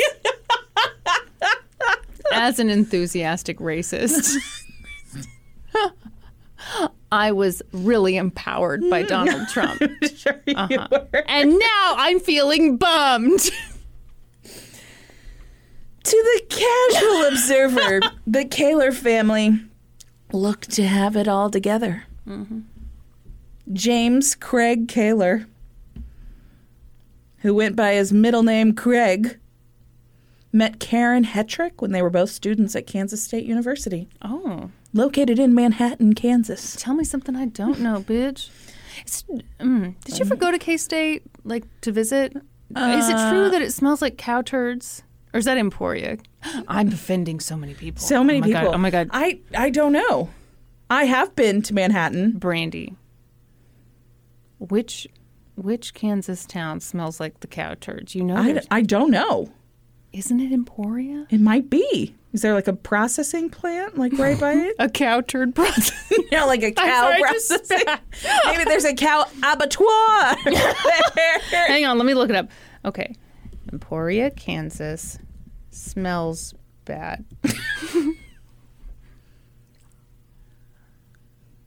Does it smell bad there? Well, I'm I'm finding some. I don't think so. I might have made this up. Um, but the first thing I'm pulling up is TripAdvisor reviews from Emporia, and one of them says, "Good price, but smelled bad." Well, there you go. There you have it. Smoky first room, hot second room with urine smell. Oh my god. Neither of those are winners. Anyway, Craig was in his last year of in, of his engineering degree, and Karen was a freshman and one of the most beautiful girls Craig had ever seen. Hmm. They were both ambitious. They were both at the top of their class, and they were described by their peers as bright. What did Karen study? I don't know. I don't know. I'm sorry, I don't know. Craig did so well in school that he was one of only three students from his year that was handpicked for an engineering job in Colorado. So he and Karen moved to Colorado, got married, welcomed their first daughter. who Wait, what happened to- Emily? Wasn't Karen a freshman? Yeah, she just like zip, zip, bam, oh. boomed right out of there. Well, with- that's why we don't know what she studied, well, okay, right? because like she left, right? Yeah, Okay, yes, yes. right. She left. She did not. She had to welcome the child. that's right. Brandy she had to welcome says. her daughter. It seemed that they were madly in love. Okay, stop it. Oh my god. Karen- obviously they weren't. Karen Obviously told her terribly wrong. friends that she enjoyed making her husband happy. Her friends maybe said that she waited on him hand and foot, Oh god. which I hate. But they described her as the perfect homemaker. In 1999, an opportunity came to Craig and he just could not pass it up. He was offered the position of utility director at the power plant, the electric company What's wrong with you? in Weatherford, Texas. What do you call it? I think different people call it different things. Okay. The electric company? The utility Sure. company. I mean- the power and light company. hey, don't lose confidence halfway through this thing. Come on, just say it. So the family moved to Weatherford and they settled into a very traditional Texas brick home, which this British article called a mansion. oh, God bless. yeah. It, We've just got more space it out was here. just it was a very standard Texas home. It was not even that big. Like I mean, two thousand square feet. Like yeah, that's no mansion. Mhm. Yeah, no. they had a couple more kids, a daughter they named Lauren, a son they named Sean. Did they welcome? They did. They welcomed Sean? Lauren. Okay, very good. They did. And the family was a hit in Weatherford. I've never heard of a family described as a hit, They but I get it. hit. I totally get they it. They were though. a big hit. Yeah. The girls started a band with their friends. oh, okay. Karen made a bunch of friends with the other moms. They described her as loving and creative, and she was a key member of the Weatherford Society. Hmm. Colleagues described Craig as brilliant and hardworking. Like I said, they seem to be the perfect family. However, and this will come as a shock to no one because there's a reason I'm telling you about this mm-hmm. family right now, all was not as it seemed. Karen confided in her sister Lynn. Oh my God. Tomorrow's April Fool's Day. How funny would it have been if you were really just telling, telling us me about, about a great family. I didn't. Yeah, I know. I think you would never. I wish I would have thought about that instead of about to tell you this terrible story. Uh, Karen confided in her sister Lynn that things in her marriage were not great. There's a bunch of weird shit going on. Her husband had made a bunch of bizarre requests, including that they had sex every night at 8 p.m. Why 8 p.m.? I don't know. It's when he wanted it. And so they had sex every night at 8 p.m. without fail. Oh, Karen. and that he had imposed a curfew on Karen. She had to Oh, be no. in bed at 9 p.m. Where were they having the sex? Well, I'm assuming Sorry, they were having the sex, yeah, and then they, you know, she'd have to like clean up the house and load the dishwasher and then get in bed and go to sleep at 9 p.m. What a fun life. Yeah. Karen told her sister that it had basically just become like a chore that she had to do every day, mm-hmm. and that she just did it because it made things run smoothly. She also told her sister that Craig gave her a carefully supervised allowance Oh, God. and he demanded receipts for every purchase, including like everyday items like diapers and cereal and Mm hmm. Ugh. yeah, it's not great. Karen began to feel very isolated in this mm-hmm. in this life and so she That was no mistake. Yeah, and so she started to look for an outlet. And she joined a gym called the Powerhouse in Weatherford. She knew that Craig would not pay for her membership at the gym because he would see it as like extravagant or like a, like you're trying to do something outside the home uh-huh. or You might meet other people. Mm-hmm, mm-hmm. That's forbidden. Yep. And so she raised money for her gym membership by selling cakes. Oh, wow. uh-huh So she sold these cakes, she paid for her gym membership, and before long, she was a regular there. She knew everybody there. She fit in really well, and they hired her as a fitness instructor. Oh. I bet her douchebag hubby hated that. So he actually liked it at first because she was looking real hot, mm. real fit. And as long as she was home by, you know, 8 p.m. for the sex and the kids were all taken care of and she was in bed. Yeah, as long as he didn't have to do anything. Yeah. Yeah. Then he was fine with it. Okay. And Karen was loving it because she made friends and she was out of the house and it was like a part of her life that she controlled. And she met a bunch of people there. like a really good friend named Sunny Reese. She was beautiful. She was a fitness instructor, and she and Karen became inseparable. Did they fall in love? Yeah. Whoa. Yep. So there's a few different versions of how their relationship began, uh-huh. but kind of the most agreed upon version is that Craig encouraged them mm-hmm. to have a relationship mm-hmm. and then have a threesome with him. Yeah, he thought it was all fun and boners. Yeah. Oh, yeah. This is super fucking hot. Yeah, mm-hmm. absolutely. Hey, let's all have sex together. Oh, wait. You two are actually in love and everyone hates me? Yeah. Now I'm not having fun anymore. Yeah, exactly. So he encouraged the relationship initially, and then he was like, "Holy shit, what?" And then It's he- like he didn't it didn't occur to him that there could be something between two women. exactly, Yeah. yeah, that's exactly. He was like, "This is purely for my pleasure." Uh-huh. Yeah, that's exactly that's exactly what it was like. Poor guy had his old paradigm shifted, Nah, didn't he? he sure did. He sure did. And so Sunny and Karen have this this deep relationship happening with each other and Craig's just kind of like on the outside of it and then he realizes like I've lost control here. Mm-hmm. And so he needs to do something to get his control back. Oh God. And so he moved the family to Missouri. No. He took a new job at the Water and Light Department in Columbia, Missouri, and moved them all there against all of their wishes. None of them wanted to relocate to Missouri, including Karen and the kids. Of course. So they moved there in June of 2008.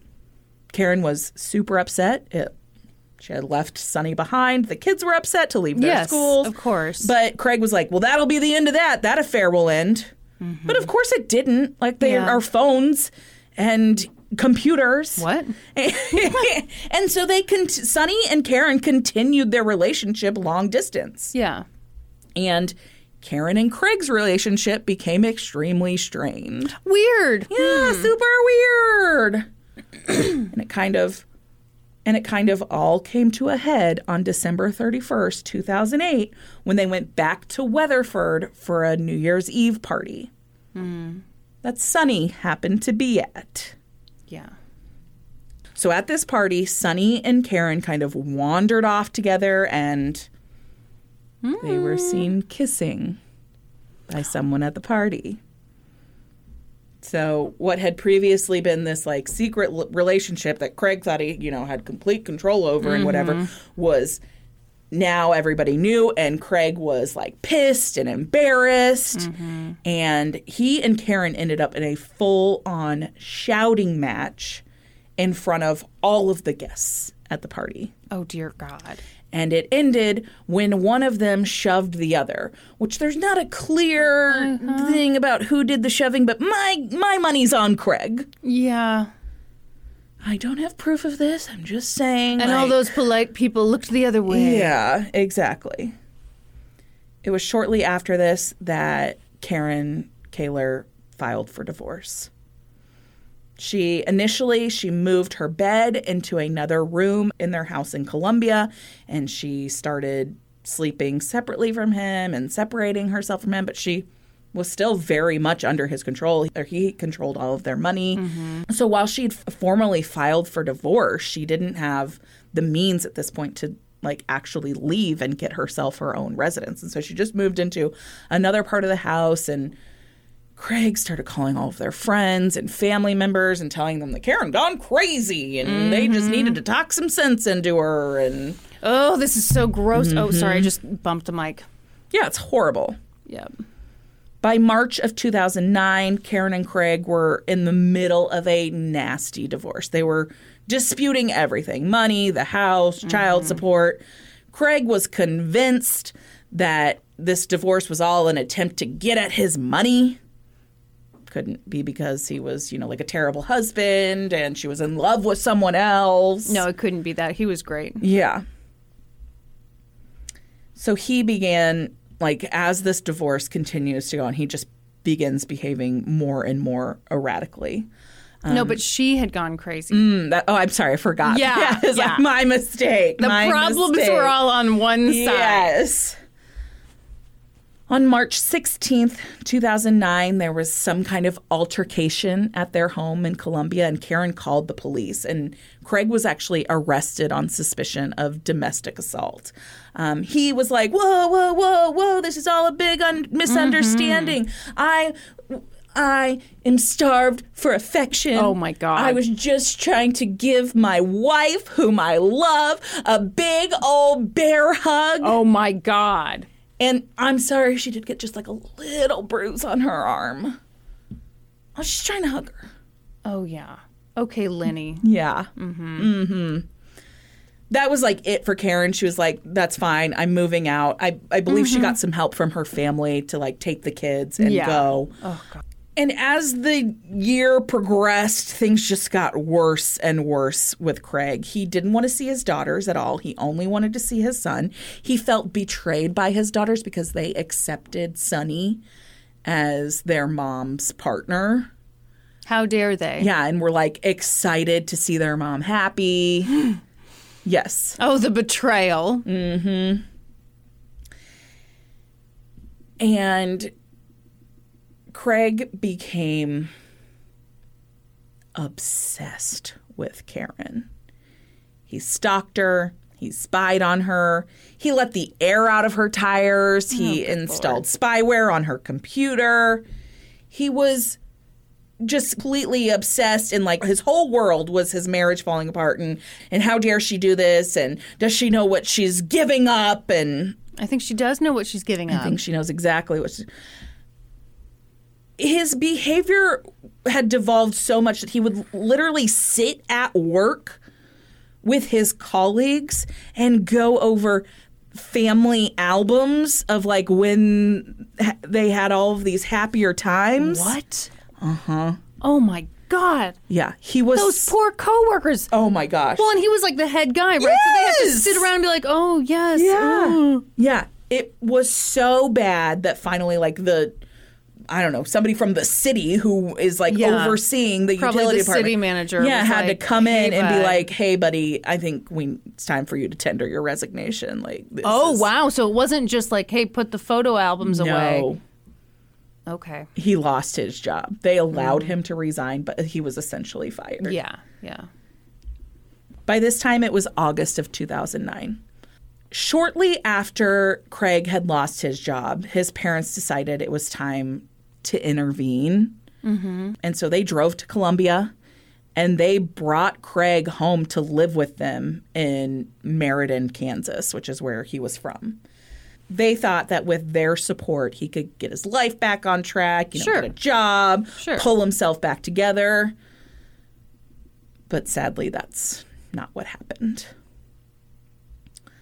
A few months later, Thanksgiving weekend to be precise, an unthinkable tragedy occurred. Sean had joined his dad at so Sean's the son. He had mm-hmm. joined his dad at the family ranch in Meriden for Thanksgiving. So Meriden's like just outside of Topeka. Okay. So he joined This is his, helpful to me, and no one else yeah, is listening. Yes. it's a little town in Kansas. Yep. Um, so he had joined his dad for Thanksgiving while his mom and his sisters went to Karen's sister's home in Derby, Kansas. So that was how they spent the actual Thanksgiving holiday. But the family had this like long standing tradition of spending the weekend after Thanksgiving at the home of Karen's grandmother, Dorothy White. And she lived in Burlingame, Kansas, which again is right outside of Topeka. Topeka's the capital. It's about an hour west of here. Smells like dog food. No, because they have the Purina plant there. Mm-hmm. Yeah. You think it smells like dog food? Have you been to Topeka? I've been to Topeka lots of times. You don't think Topeka has a smell?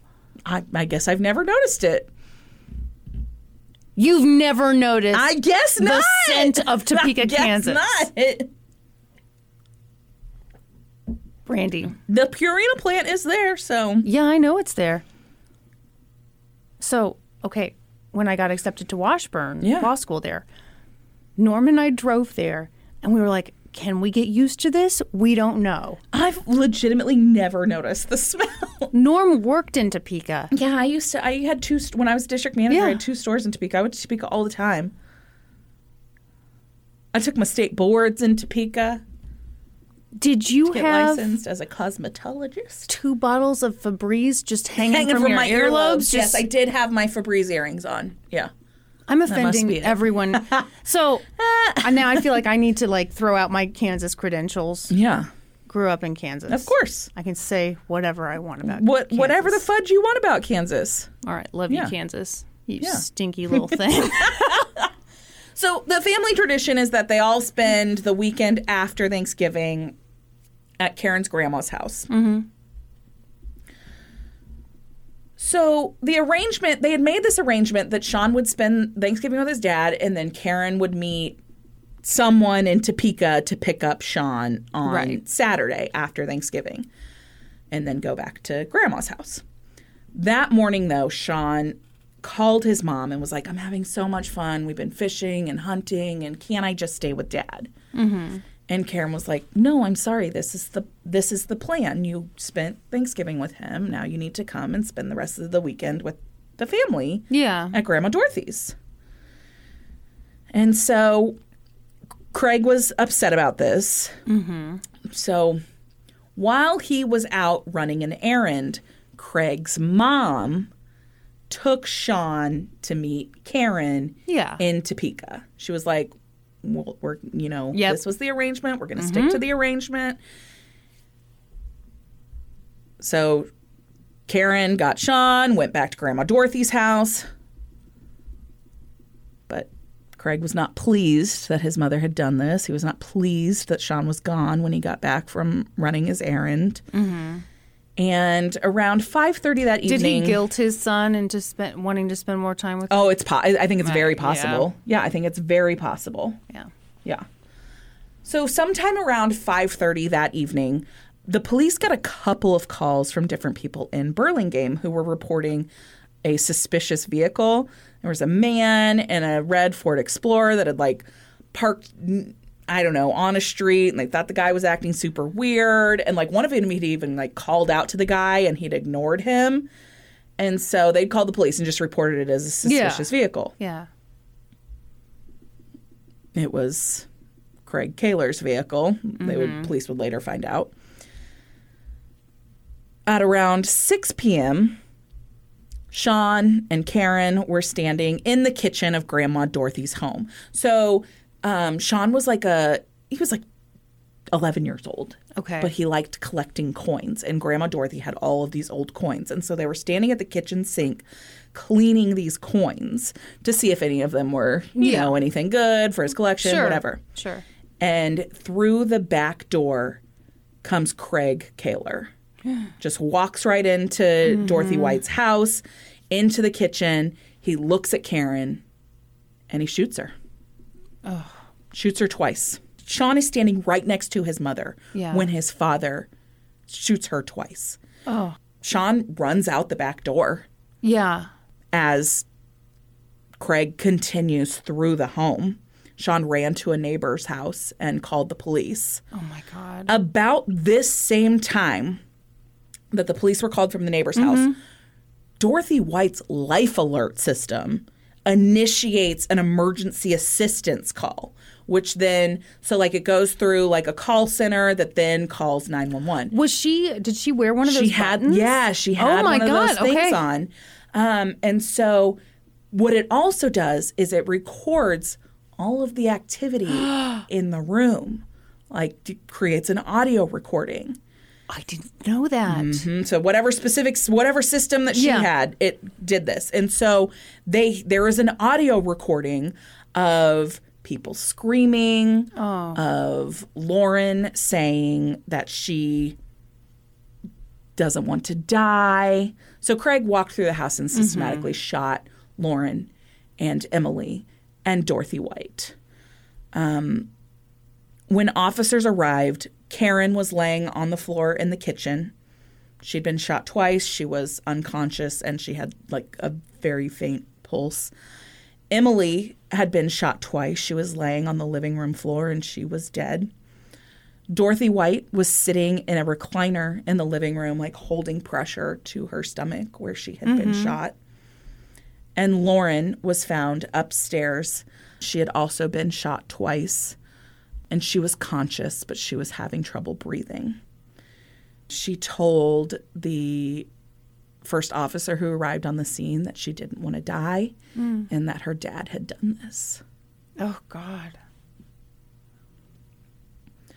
Craig Kahler was nowhere to be found. He wasn't in the house, but both Lauren and Dorothy identified him as the shooter. And then mm-hmm. Sean, who was unharmed, physically unharmed, Yeah. Yeah. said the same thing. So they launched this like all out manhunt for Craig Kahler.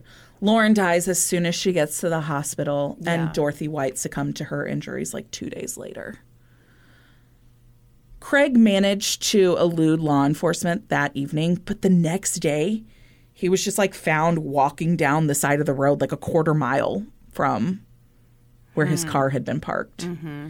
He was like walking in a ditch. He looked all disheveled and like a KBI or a KBI um, Agent. agent, thank you, mm-hmm.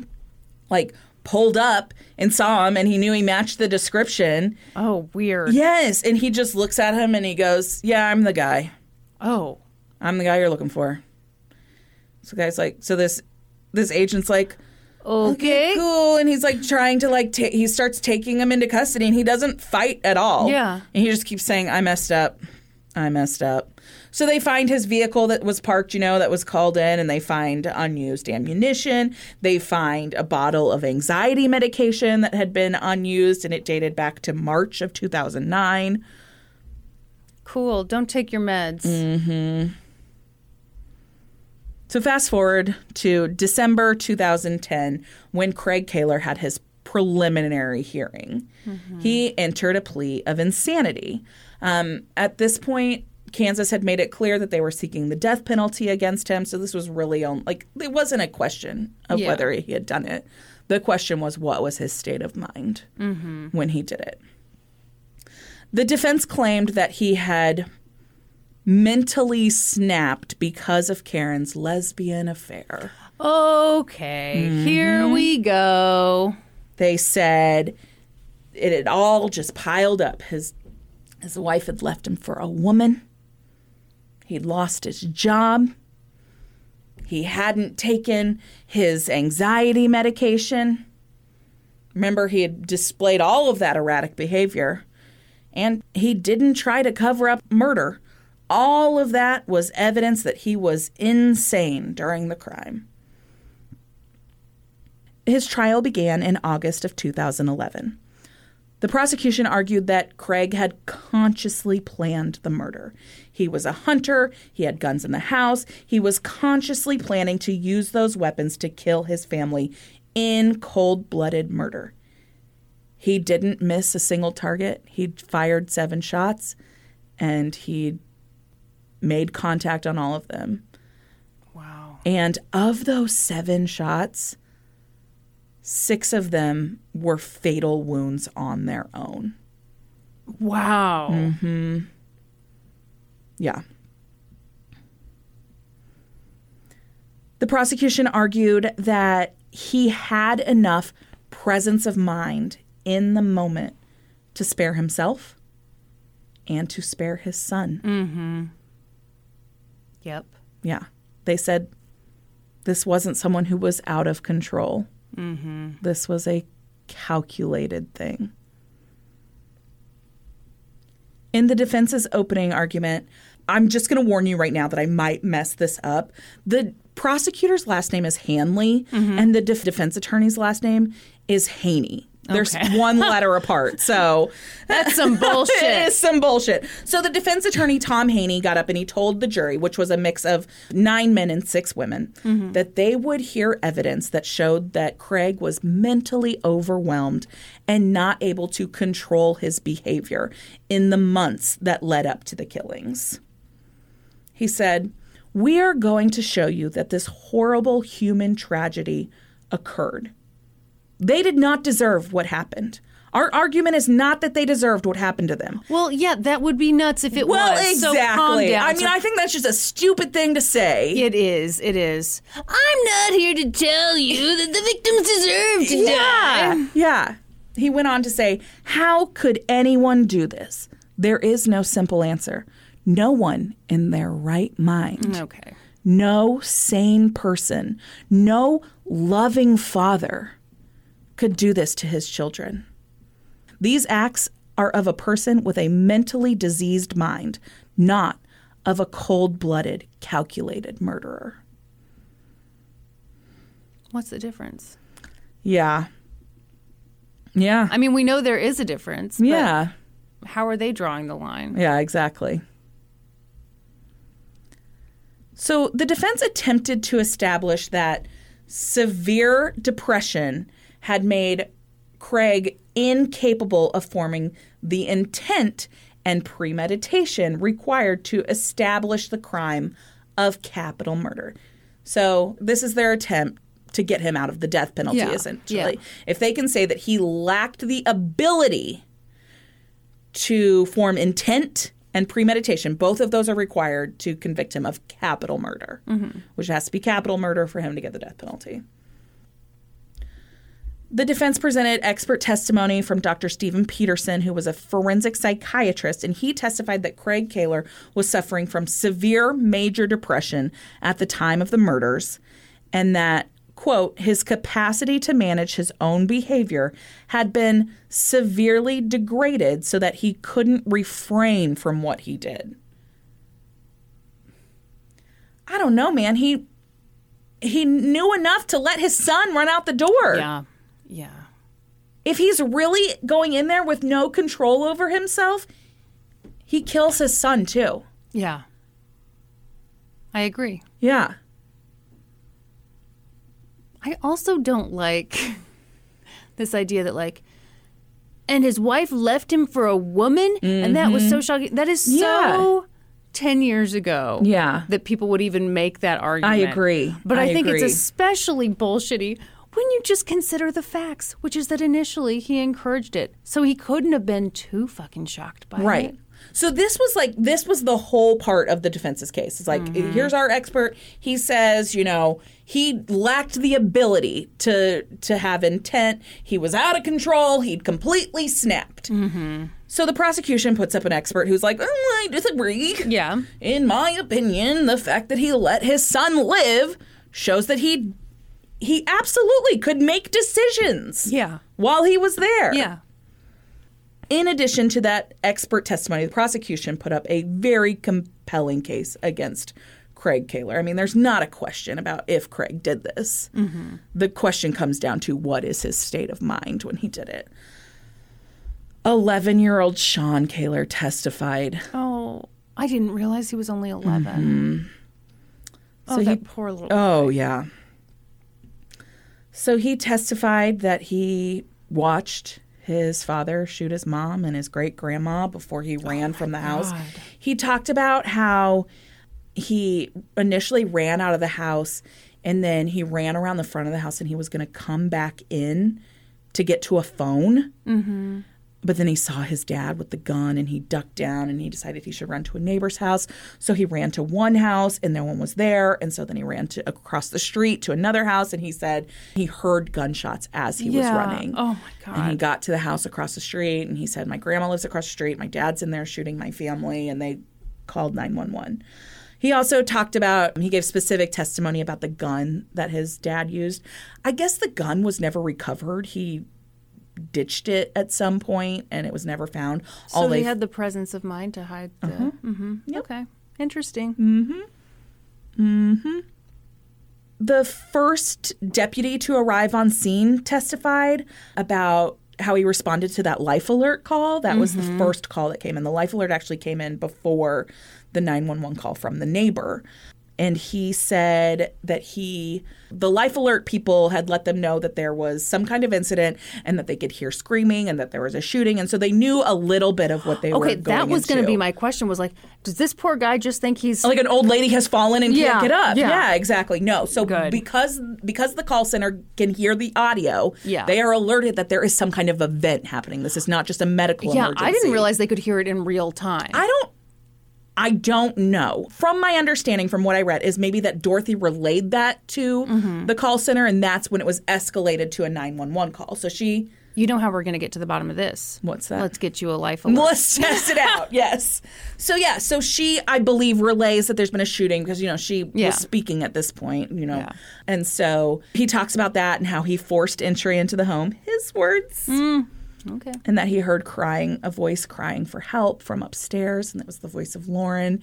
And she told him, "Don't let me die. I don't want to. I don't want to die." And he just sat there and comforted her. That's all he could do. He then, once more people arrived on scene, he went back downstairs and he found the body of Emily. And Dorothy was talking to them at that point and said he just came in and started shooting when they gave the testimony about how Dorothy and Lauren both identified Craig Kahler as the shooter, the defense objected to this, saying that this is inadmissible hearsay because it's No, it was information. Lauren's last statement before she died. It's a dying declaration, Yes. so it's allowed. You're exactly right. And why wouldn't the child's statement be allowed? yeah. What was their logic for that? So it we wasn't don't like it. No, no, no. So the, it was it was Dorothy and Lauren. Oh, I'm sorry, Yes, I'm sorry. Yes, Dorothy Dorothy, and Lauren. Lauren. sorry, yes. Mm-hmm. gave that information to a third party who then testified in court that that was the information they gave him. So the defense is like inadmissible hearsay. No, but no. no, Dying they- declaration. Dying declaration. Exactly. Same thing happened in my in my case with Gary uh, Melky. They they tried to get that thrown out, but Yeah. you know, because they were like, "Well, he died two days later," and it's like, "Well, my dude, he was shot four times. Yeah, he knew he was going to die. Everyone knew he was going to die. Mm-hmm. Ugh. Anyway, kind of the star witness for the prosecution was Sunny Reese. She took the stand and she talked about her relationship with Karen and how Craig had really encouraged it. He'd sent her a bunch of texts encouraging it. He'd sent her flowers at one point. And then she testified about how she'd observed Karen and Craig's relationship and she was really worried for Karen's safety yeah, and she encouraged Karen to divorce Craig, not so that they could be together, mm-hmm. but because she was worried he was unstable and she was worried by his controlling nature, and she thought that that wouldn't end well. yeah. The defense attorney was like, Oh, so you did encourage her to divorce him, huh? And she was like, I did. I absolutely did. I, and she was, and they, like, the prosecution presented this evidence of this email that Sunny had sent Karen at one point that was like, how to divorce a narcissistic partner. Yeah. Yeah. And, like, because it is, it's really difficult when you're trying to leave any relationship, it, it, and especially if that's ramped up by someone having control and narcissism and all kinds of issues. So yeah, she she was like, yes, I did encourage her to divorce him, but not so that we could be together. Which Well, and encouraging someone to divorce another person is not a crime. And clearly, it was the. I mean, yeah, she was onto something there. yeah. And then on cross examination, the the defense attorney was like, "Do you have any proof of these?" Text messages where Craig supposedly encouraged a relationship with his wife. And Reese is like, "No, nope, I don't I don't have any I don't have any copies of those text messages to show you." And he's like, "So you don't have anything other than your testimony today that Craig Kahler suggested a threesome?" And Sunny was like, "No, sir. It's just my word." Mm-hmm. Like, you think you're making like some big point? Yeah. Yeah. He has no points. This is Yeah. all he can do. Yeah. Eric Mitchell, who was the coroner and forensic pathologist, testified that of the seven gunshot wounds suffered by the victims, Six of them were fatal shots. He knew what he was doing mm-hmm. when he went. These were targeted shots, and he hit his target every time. Yeah. And he let his son live. Like, I, to me, that is the biggest sign that he knew what he was doing when he walked in that house. Yeah.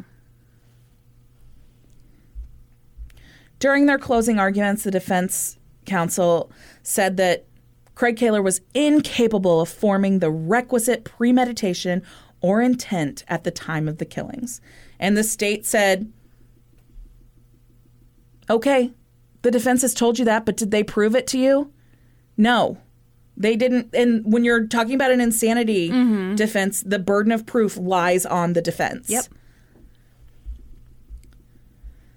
Assistant Attorney General Amy Hanley said in her closing arguments that Kahler was angry and he gunned down his family members because he believed he could fix his problems by getting rid of those he felt were responsible. Mm-hmm.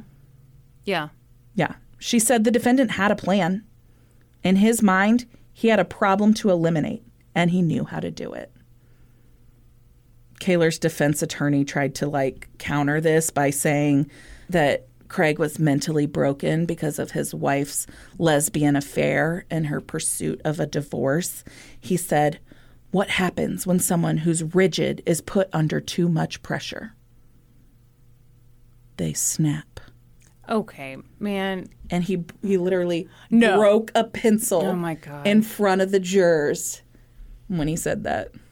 And they were like, "Whoa, Whoa, you're blowing our minds up here, man. Yeah.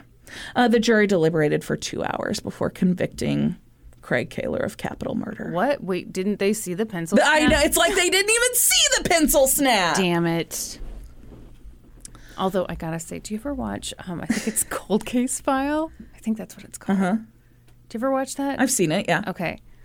The the lady on there who I enjoy immensely. She talks about circumstantial cases. Have you seen her do this? She'll be like, you know, okay, a circumstantial piece of evidence, kind of like this pencil. She picks up the pencil. If this is all we've got, she snaps it. It can break. but in this case, and she says this is like every case. In this case, we have you know this thing, and she grabs a pencil, and we have this other thing, And, then she can't. Yeah, she can't break, break all the pencils. Mhm. Uh-huh. Uh-huh. The first time she did it, I was like, oh. Oh. And then the fourth time she did it, I was like, you say this about all the cases. I've seen it before. I've never felt more betrayed. So, following his conviction on capital murder charges, the penalty phase began, and the prosecution laid out the aggravating factors, and the defense laid out the mitigating factors, and blah blah blah. Um, and Sean made a statement and asked the jury not to kill his dad. Oh, poor Sean. He said it would be hard on his grandparents. That poor kid. I, I hope he's doing okay. Despite Sean's request to the jury, they recommended the death penalty for Craig Kahler. At his formal sentencing on October 11th, 2011, Craig displayed some real odd behavior by making a lot of sarcastic and hateful comments from the defense table, some under his breath and others not so much. In a statement to the court, he addressed his parents, saying, Take care of Sean so he's not raised by a bunch of freaks, Oh. referring to the relatives of Karen who were currently Oh, taking care of him. all right. Mm-hmm. Cool. Also, during his formal sentencing, there was a moment for like victim impact statements. And in one of them, Karen's sister gave a statement about how, like, finally this was all over, but that didn't really give them closure. But at least she knew she could go out and enjoy a sunny day, and Craig couldn't. Mm-hmm. And he made a comment about, like, under his breath, about, like, enjoying Sunny because Sunny was the name of Karen's. Mm. Of the woman that, yeah, yeah. Okay. Yeah. I don't know, man. It was weird. After hearing victim impact statements from Karen's family, the judge formally imposed a sentence of death. So, Craig Kahler appealed his conviction to the Kansas Supreme Court. So in Kansas, and I don't know how many states this is the case in, but in Kansas, in a capital murder case, you can appeal directly to the Supreme Court. You don't have to go through the other channels first. No rigmarole. That's right. And so he was appealing on like 10 trial errors Sure. that he said happened. And then also, he was appealing because he believed that Kansas's insanity defense law is unconstitutional. really. Yes, so here's a little background on that. In 1995, the state of Kansas passed a law which revoked the traditional insanity defense. So, defendants could no longer argue that because of their mental illness, they were incapable of deciding right from wrong. Instead, defendants suffering from mental illness are only permitted to argue that their mental illness prevented them from forming intent. Oh. Mm hmm. So it changes the definition of insanity. Yeah. Narrows it a lot, takes away the broad definition Yeah. and makes it very specific. So here's kind of an example of that that was given by Supreme Court Justice Stephen Breyer when this law came into effect. So he said, okay, here's like here's two cases. In case 1, the defendant, due to insanity, believes that the victim is a wolf. He shoots and kills the wolf. Mm-hmm. In case two, the defendant, due to insanity, believes that a wolf, a supernatural figure, has ordered him to kill a victim. In case one, the defendant doesn't know that he's killed a human being. Mm-hmm. He, he, his insanity tells him that he has killed a wolf. So he doesn't have, it negates the mental element necessary to commit the crime. Right. In case two, the defendant has intentionally killed a victim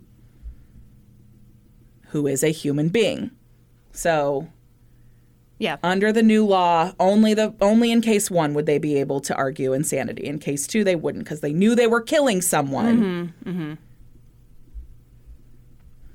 So, Craig has appealed to the Kansas Supreme Court that they and they were like, "No, man, like."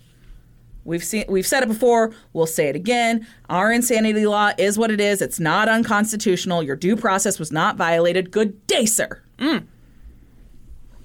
So then Craig Kahler appealed his conviction to the United States Supreme Court. And they were like, nope, get out of here. They agreed to hear the case. Really? Yeah. No way. In October of 2019. Wow. Yes. Okay, these things, they always try to get him to the Supreme Court, but they hardly ever get and there. so they listened they heard the case in uh-huh. October.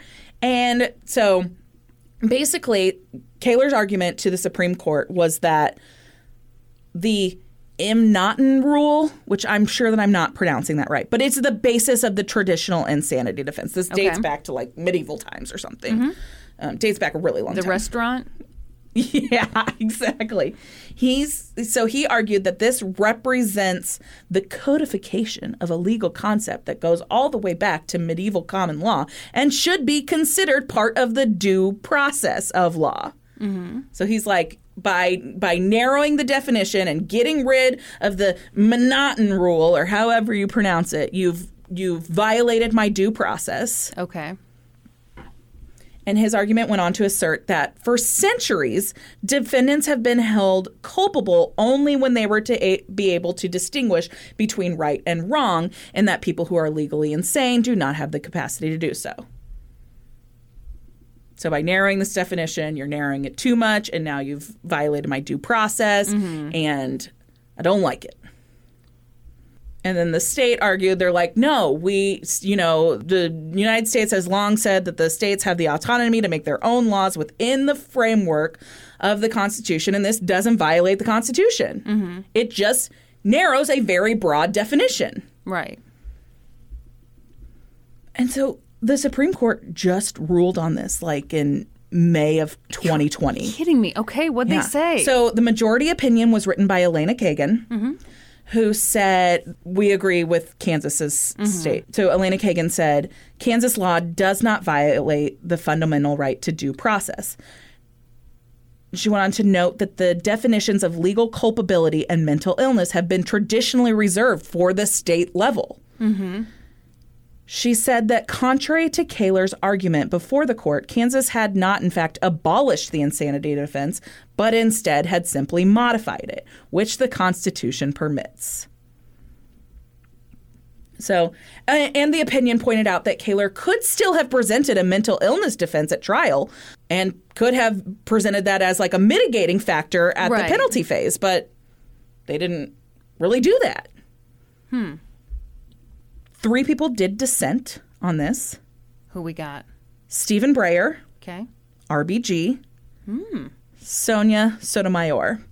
So the three of them dissented, and they said basically that Kansas's law doesn't simply modify the insanity defense, it narrows it too much to where it has removed the core requirement of whether a defendant could distinguish from right and wrong.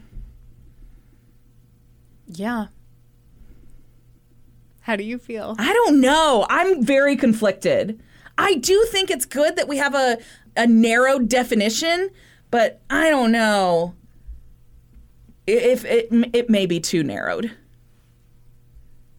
Yeah, I think whether you know if something's right or wrong, that has to be a factor. Yeah. Yeah. Which is the basis of that monoton, monoton, M Night no.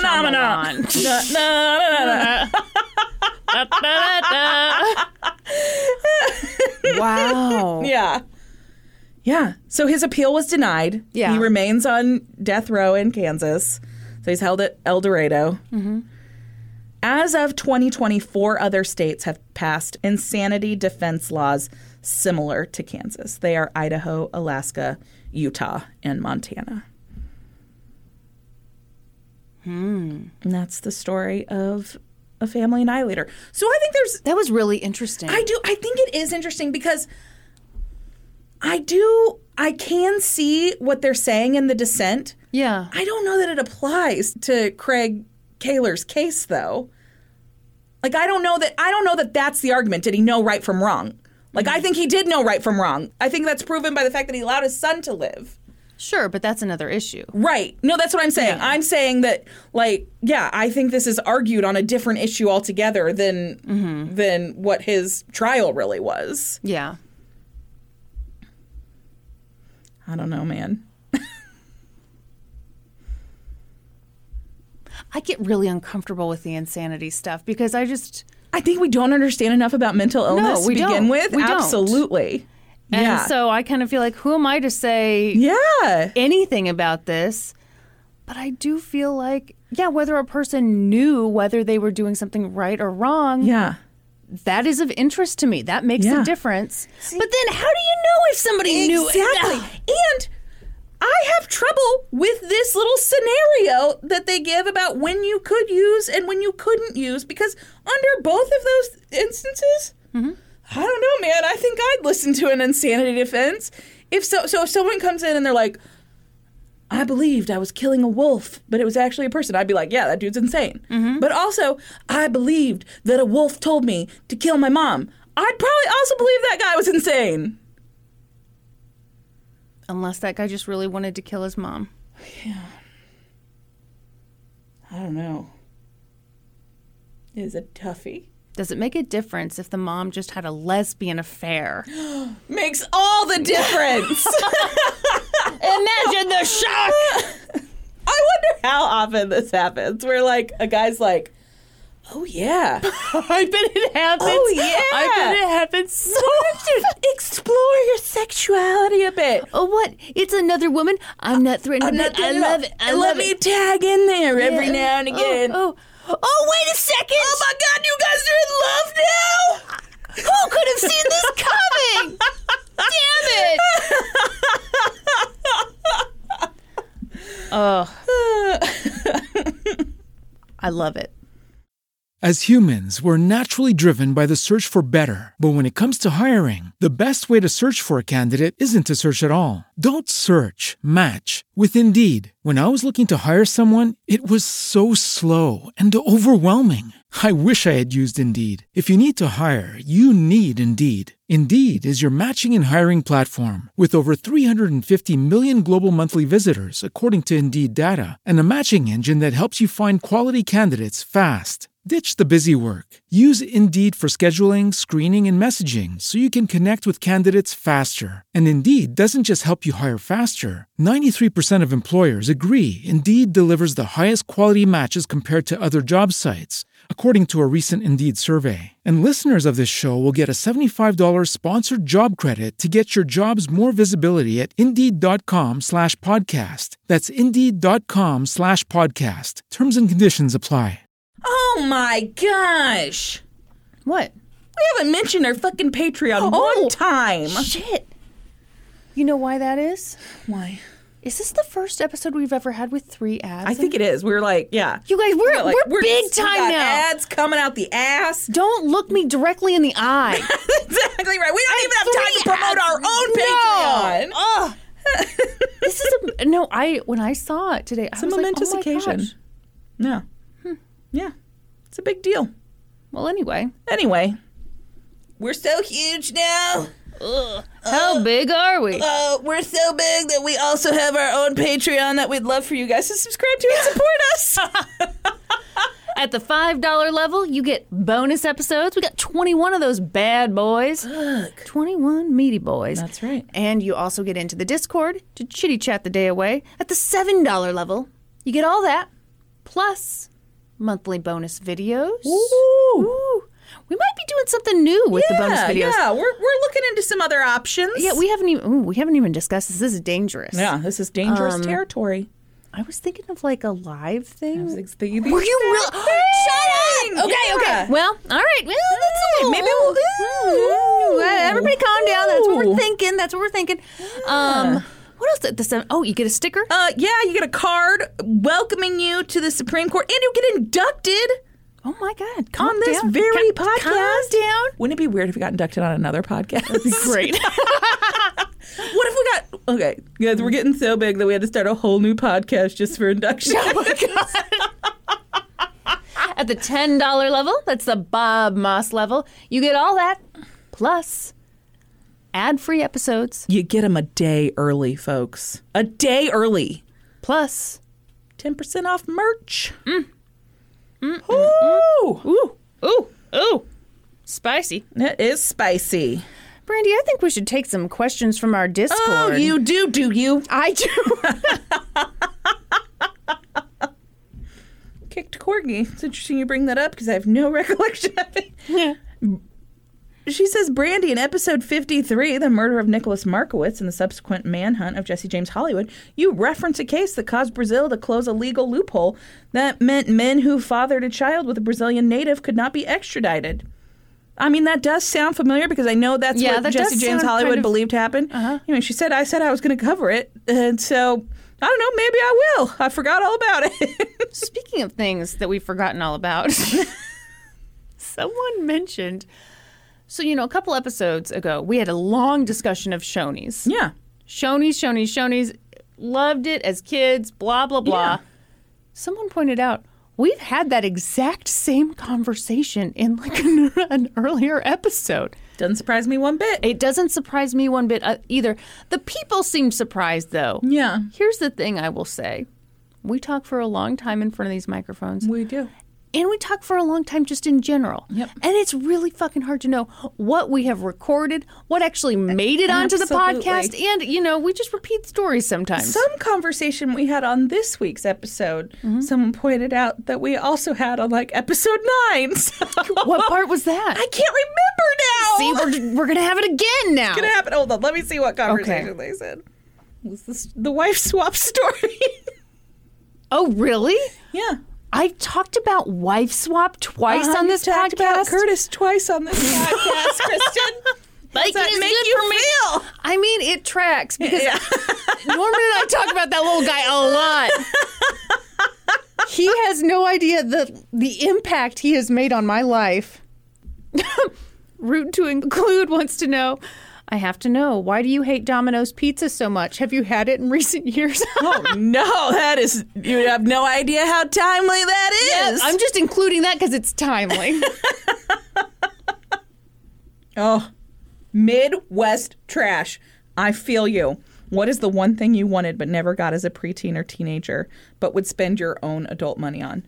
Hers is the T-Mobile sidekick, and so was mine. I wanted Really? that thing so fucking. Kristen, it was like paching, paching. I wanted that so bad, but I didn't have T-Mobile, and so I couldn't get it. I had stupid Sprint, and now Sprint and T-Mobile banged and are one. Hmm. Two became Two one. became one. Now, if the sidekick came back, I could have it. I'm very sorry, Brandy. Ah, It's a real it just looked like the coolest thing ever. I don't know what mine would be. you didn't have something that was like super cool that you wished you could have. That's never been my thing. I always feel so lame when some of these. The only thing in my life that I feel like I have really coveted and I never got because life is unfair Barbie Jeep. Wanted that Barbie Jeep so bad. You know what else I wanted as a kid? What? And it turned out to be really fucking lame. Do you remember the game Don't Break the Ice? Oh yeah, that game sucked. It was so much setup. You know why I wanted it? Why? I thought the ice looked like icing. You're like, I bet that's delicious. That's what I thought. so imagine my disappointment. oh. Okay, geriatric Sasquatch, if you need to know, I feel like this is gonna. Oh, oh, what you got, Brandy? Who was your favorite of Rory's boyfriends? Kristen, I know this doesn't mean anything to you. This is a Gilmore Girls question, so you uh-huh. just keep on scrolling over there. The hot white guy. No. Oh that was good, wasn't it? Okay, well, they're all hot white guys. Yep, I knew it. However, for a long time, mm-hmm. What's up, Brandy? I was Team Logan. This is an unpopular opinion. I didn't.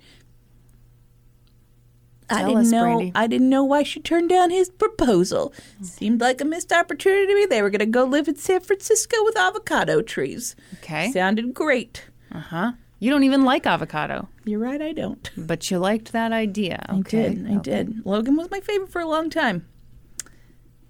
However, mm-hmm. in a recent rewatch, mm-hmm. I rewatched the entire series during COVID shutdown last year. Had a little time on your hands, did you? and this time I came out of it Team Jess, which of course he's been a bad boy. Uh huh. I thought he was a bad influence on Rory in the beginning, which was why I wasn't a fan. However, Uh huh. turns out, as a, after my more mature rewatch, Yeah, yeah. He was the only one who was willing to tell it like it is. Sometimes the bad boys will do that for you. Exactly right. So hashtag Team Jess. You ever been into a bad boy, Brandy? No. Me neither.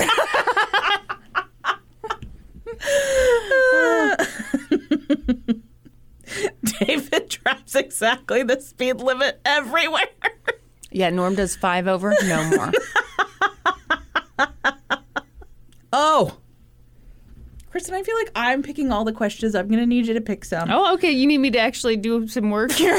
Fudge Dragon wants to know what is your favorite Easter candy? I have very strong opinions on this. Do you have strong opinions? Oh gosh, Easter candy. Okay, well, hold on, hold on. Let me mm-hmm. think here. Let me think. Mm-hmm. Here's the thing. I know this is gonna. You're not gonna love this, but this is just my truth. Okay. Okay. You like it all? No. Oh. No, because I think peeps are disgusting. Wrong! You like peeps? I fucking love peeps. You like nothing on this earth, but you like peeps. Love peeps, and I'll tell you, there's a specific way. Let me guess. First, you put it in your mouth. Nope, Then nope. you let it sit there. No, there's a two day process that must occur before I can eat a. Oh, gross! You've told me this before. I remember this. This is even grosser than like any normal way. You let them go stale, don't That's you? exactly right. God, oh, the humanity. dry out those little peep bodies. That's exactly you right. Suck them Nice down. and chewy. So good. Makes them, yeah, like a chewier consistency. Mm-hmm. Okay, no peeps for you. You are a monster. no, I'm a big jelly bean fan. Yeah, I like jelly beans. And I feel like Do you eat black jelly beans? no. Okay. See, here's the thing. Mm, a little picky, a little choosy. This is why I loved back in the day when you could go to like Mr. Bulky's or like those candy shops and you just like get a shit ton Oh, of the yeah. good jelly beans. But now adult Kristen knows that roaches are just all Oh, scattered yeah. amongst those things. Yeah. And so now adult Kristen can't have that fun. and adult Kristen is too cheap to buy like the assorted jelly beans, knowing she's going to throw half of them away. Uh-huh. Yeah. So here I sit, brokenhearted, no jelly beans. with no jelly beans. Um, okay, so I like the Cadbury mini eggs. Oh, the big ones are too big for you, huh? So I don't like I don't want a cream filled nonsense. That's disgusting. no, it's not. Yes. Okay, old peep. Okay. so it sounded like I was calling you an old peep. Excuse me, that's stale peep. Listen, you chewy old peep. Okay, no, these are just these are just chocolate. It's that Cadbury chocolate mm-hmm. in a hard candy shell. It's a mini Cadbury egg. There's no fucking cream in there because disgusting. that cream is good. No.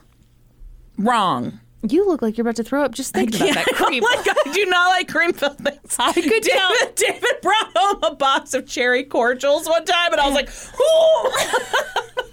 He's like, "Do you like these?" And I was like, "I have never tried them. They look disgusting." They're good. No, Kristen, that's just like there's just like stuff oozing out of there. Ma'am, did you try them? No. Exactly. Do you like a cream filled donut? Mm. Really? Okay, I like it if it's like I don't like a Bavarian cream. It's got to be the fluffy like whipped cream. Okay. What? Do you know why I think this is? Are you thinking of jizz? What are you thinking? It's close to that. What is it? When I was a small child. Oh no, what happened to you? when I was a small child, my grandmother watched me. Mm-hmm. She was a member of the LDS church, Right. Which meant that she went visiting teaching like twice a week. Mm-hmm. And I would, because she watched me, I would go along with her to these random people's houses. And one of those people had a pet rabbit. Okay. And one day, someone was holding that pet rabbit, and this white liquid shot out of its butt.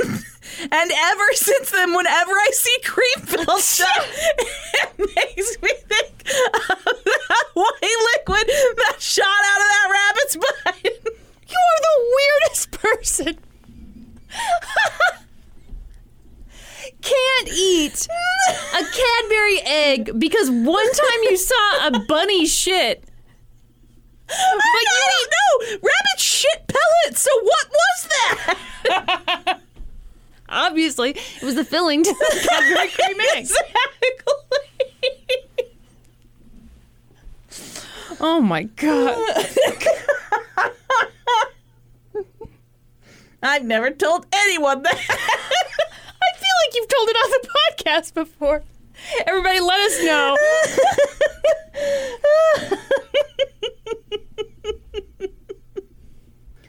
Ooh.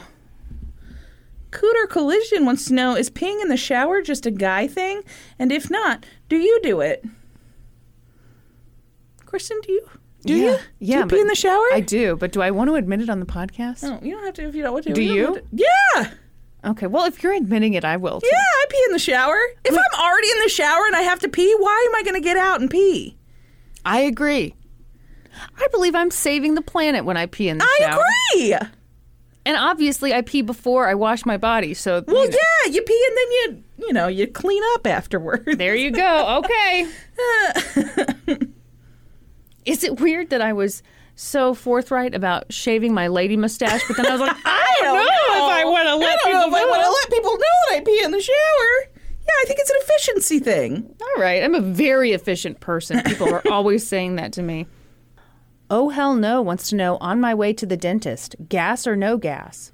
personally a fan. Pretty sure the dentist appreciates when I take it too. Man, I've never had gas at the dentist. uh, I've had it. Tw- Not how I meant it. I've had it twice.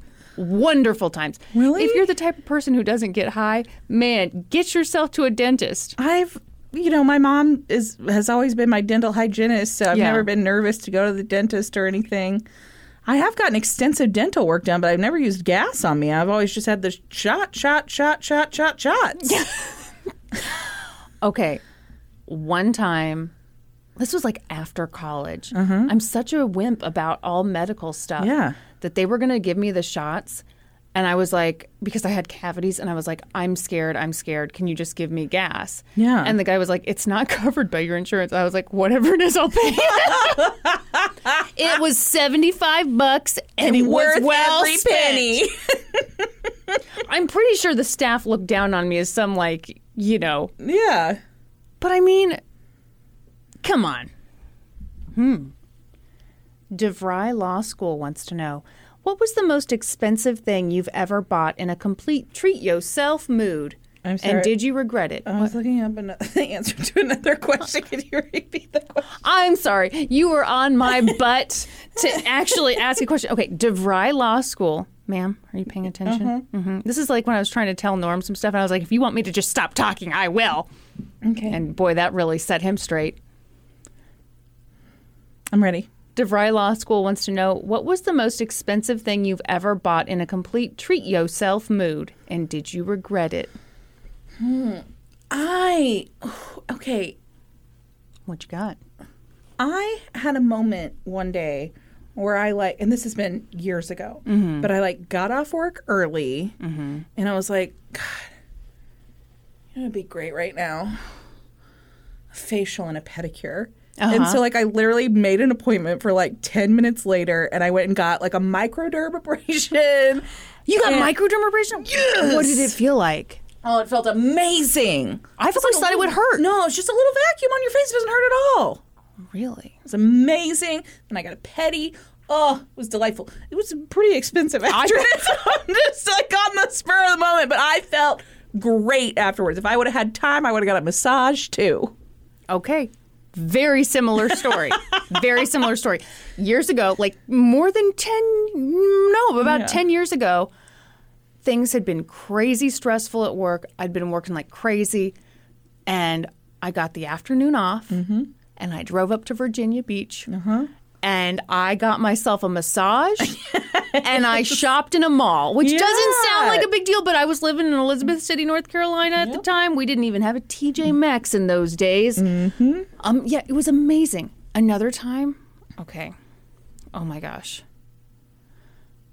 I've said before, first thing I'm doing once it's safe, I'm going to get all the spa treatments fuck. Imaginable. Let's go do a total spa day. Oh my God, yes. Oh, please. That is all I want. Let's film it for a bonus video. Yeah, you're and like, this is podcast." for work. you guys, that's why you should sign up for our Patreon. Yeah, so, we can go have a spa day. But okay, I need a microdermabrasion like so bad. and I've never even had one. No, so okay, I think I told you this, but there was like, well, still there. This salon slash spa right by my old house. Yeah. I loved that place, and they had this crazy fucking deal for a really long time. It was half off facials on the last Friday of every month. So I was going like every yeah, I was getting monthly facials because it was crazy. Mm-hmm. It was like no money, and you know you just tip as if you've paid full price. In theory, everyone's happy. Yeah. Well, I think the owner was on to me or something and was like, mm, no. So I'm there, and I'm already feeling. Did they change the policy because of you? They did. uh, Well, they did change the policy. I wondered if it was because of me, because at one point, um, the lady who was doing my facial was like, um, you know, so we've got this cool program where if you sign up for six facials in advance, you get 20% off. And I was like, oh, cool. And I didn't say anything, but I was like, you know, I'm getting 50% off right 50% Why off would right I? now. Why would I? no, so then she starts like, she starts working on my arms. She starts working on my legs. doing all this extra. And I'm like, oh my God, bonus. Oh my God. Well, turns out she was giving me like the jacked up, amazing. th- and so, like, when the bill came, I was like, all right, shame on me because I should have Yeah, said something. yeah. But it was amazing. But holy shit, that was expensive. I bet it was. but I'd do it again. Yeah. It, it was like the most amazing. I've thing. never gone and like spent like the whole day. No. Oh, I want to do that so so, bad. Where they give you like the little salad for lunch and Uh-huh. like a fruit cup, and you pay twenty seven dollars for it. okay, okay, I've got to tell you something. so, so, years ago, um, the, my family went on a little trip to Minnesota, Yeah. and my mom and Kyla and I were going to do like a little girls thing. So Yeah. we, we're going to go to this little spa in town, and so we were all excited because we'd never done anything like that. You know, it was like it was going to be a half day spa thing. And we were all getting a massage, and then we were going to get the lunch thing Yeah. and the pedicures. so my this is probably probably had to be there. But anyway, so the restaurant next door would do their lunches for them. So my mom ordered some like salad that had like sausage on it or Yeah. something. And you know, you're picturing like they're gonna cut up the sausage. She just got like a schlong on top of the salad. We're sitting there getting our pedicures, and my mom's got this sausage schlong on a bed of lettuce, and she opened it up, and she was like, "Well, I guess it's technically what I ordered. It's just not at all." What I... it was hilarious. Oh, can't get mad. The menu description was accurate. Bronze Heart would like to know. Mm-hmm. You have to listen to one song on repeat for the next 24 hours. Don't embarrass me, Brittany. What is Brandy. it? I've got a hot new song that Oh, I'm boy. obsessed with, and I would What you happily listen to it for 24 hours. The song is Kilby Girl, K I L B Y, Mm-hmm. by the Backseat Lovers, and it's so fucking good. We hear it on satellite radio all the time because I, you know, I just got like Yeah. a, a new to me car, and Yeah. so like I have like a satellite radio trial, and like David and I will just sit wherever we are. If it comes on, David and I just sit in the car and let the song finish. Like I have Apple Music, I can listen to the fucking song whenever I want. But, But when it's on, there's something about it. yes, Oh gosh. I think it'd be levitating. What's levitating? Oh yeah, I hear the song all day, every day. Oh, so you're already, I already hear that song on repeat. yeah, because we at the salon we just kind of put on like you Yeah. know like current radio. like basic bitch stuff. Is that what you're trying to say? Oh, yeah, I feel like you're. I mean, I do like that song, and who uh-huh. doesn't like Dua Lipa and DaBaby? I know. I know. I, well, I like the one with Madonna on there uh-huh. too. Oh yeah, mm-hmm. very good. I'm impressed by you, Kristen. Don't be condescending. That is a current song. I know. I don't know how I stumbled across it. I've been listening to a lot of Dolly Parton lately, and man, um, She's great. she sure is. Everybody loves Dolly. S. Bruns wants to know Do you ever Google new recipes? What's the best and worst you've found? The worst for me is that time that, that, You made the fettuccine with the Greek yogurt. yeah, I knew that's what you were gonna say. that skinny white bitch online lied to me. oh, yeah. You want to have Alfredo sauce with half the calories. Get yourself some Greek yogurt. That was nasty. And no one felt sorry for me. No, Kristen. Least of all you. uh, yeah, You were like, yeah, that's what you yeah. get. You put fucking Greek yogurt in there. Yeah, it tasted every bit like Greek yogurt. And the texture. Oh, My God, the texture. It was grainy. yeah. Mm-hmm. That Yeah. sounds terrible. I was also years ago burned by a Pinterest recipe. You got to look out for Pinterest Yeah. because those pictures look good. Yes. Doesn't mean it tastes good. I made an egg. I mean, again, I'm going to say this out loud, and everyone's going to say you have no one to blame but yourself because this was disgusting. It had eggplant and goat cheese and some herbs. I, it was terrible. It was terrible. Yeah, I know. I know. See, here's my thing: is that I'm not adventurous at all. So most of my recipes Never been burned, Yeah, have you? Exactly. Well. hmm. Maybe we should look at this one. Go Fist Yourself wants to know My brother will be starting his trial soon. I'm struggling a lot and even had to up my dose for depression medication. I wanted to thank you both for teaching me a general understanding of my court proceedings. Uh oh. Yeah. Any advice to get through this? Self care and so on. Man, Oh, I'm really sorry. yeah. I'm really sorry that you're dealing with that. Um, I, gosh. Self care tips?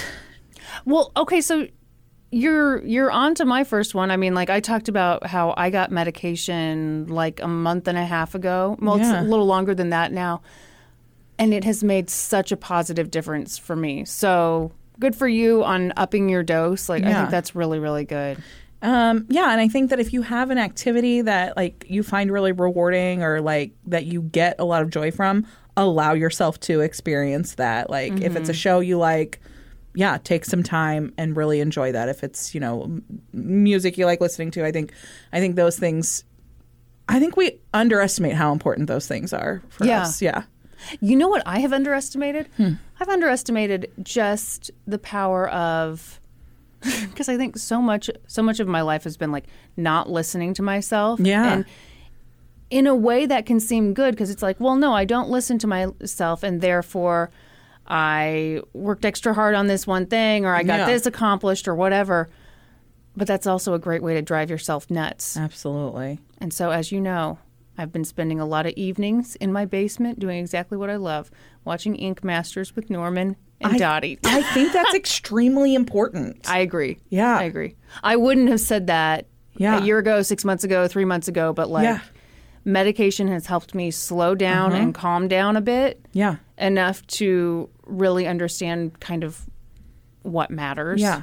Yeah. Not that Ink Masters matters, but you know no, what but I mean. I know exactly what you mean. Yeah, that's something that I really, um, I really looked at after I had London too. Was Mm-hmm. like, okay, I feel like I'm like pulled in all of these different directions. Like I'm very, my time is very committed in lots of places, and so like I made a point to like have like to schedule out like my time that I can commit to being home with David and London in the evenings. And I'm, I've done a pretty good job of like sticking to that. I've I just told you today that I was beating myself up because I have I have pushed myself beyond that uh, on a couple of occasions here that I need to like rein back in. But yeah, I think listening to yourself is is huge and like yeah, letting letting yourself just be sometimes. I know.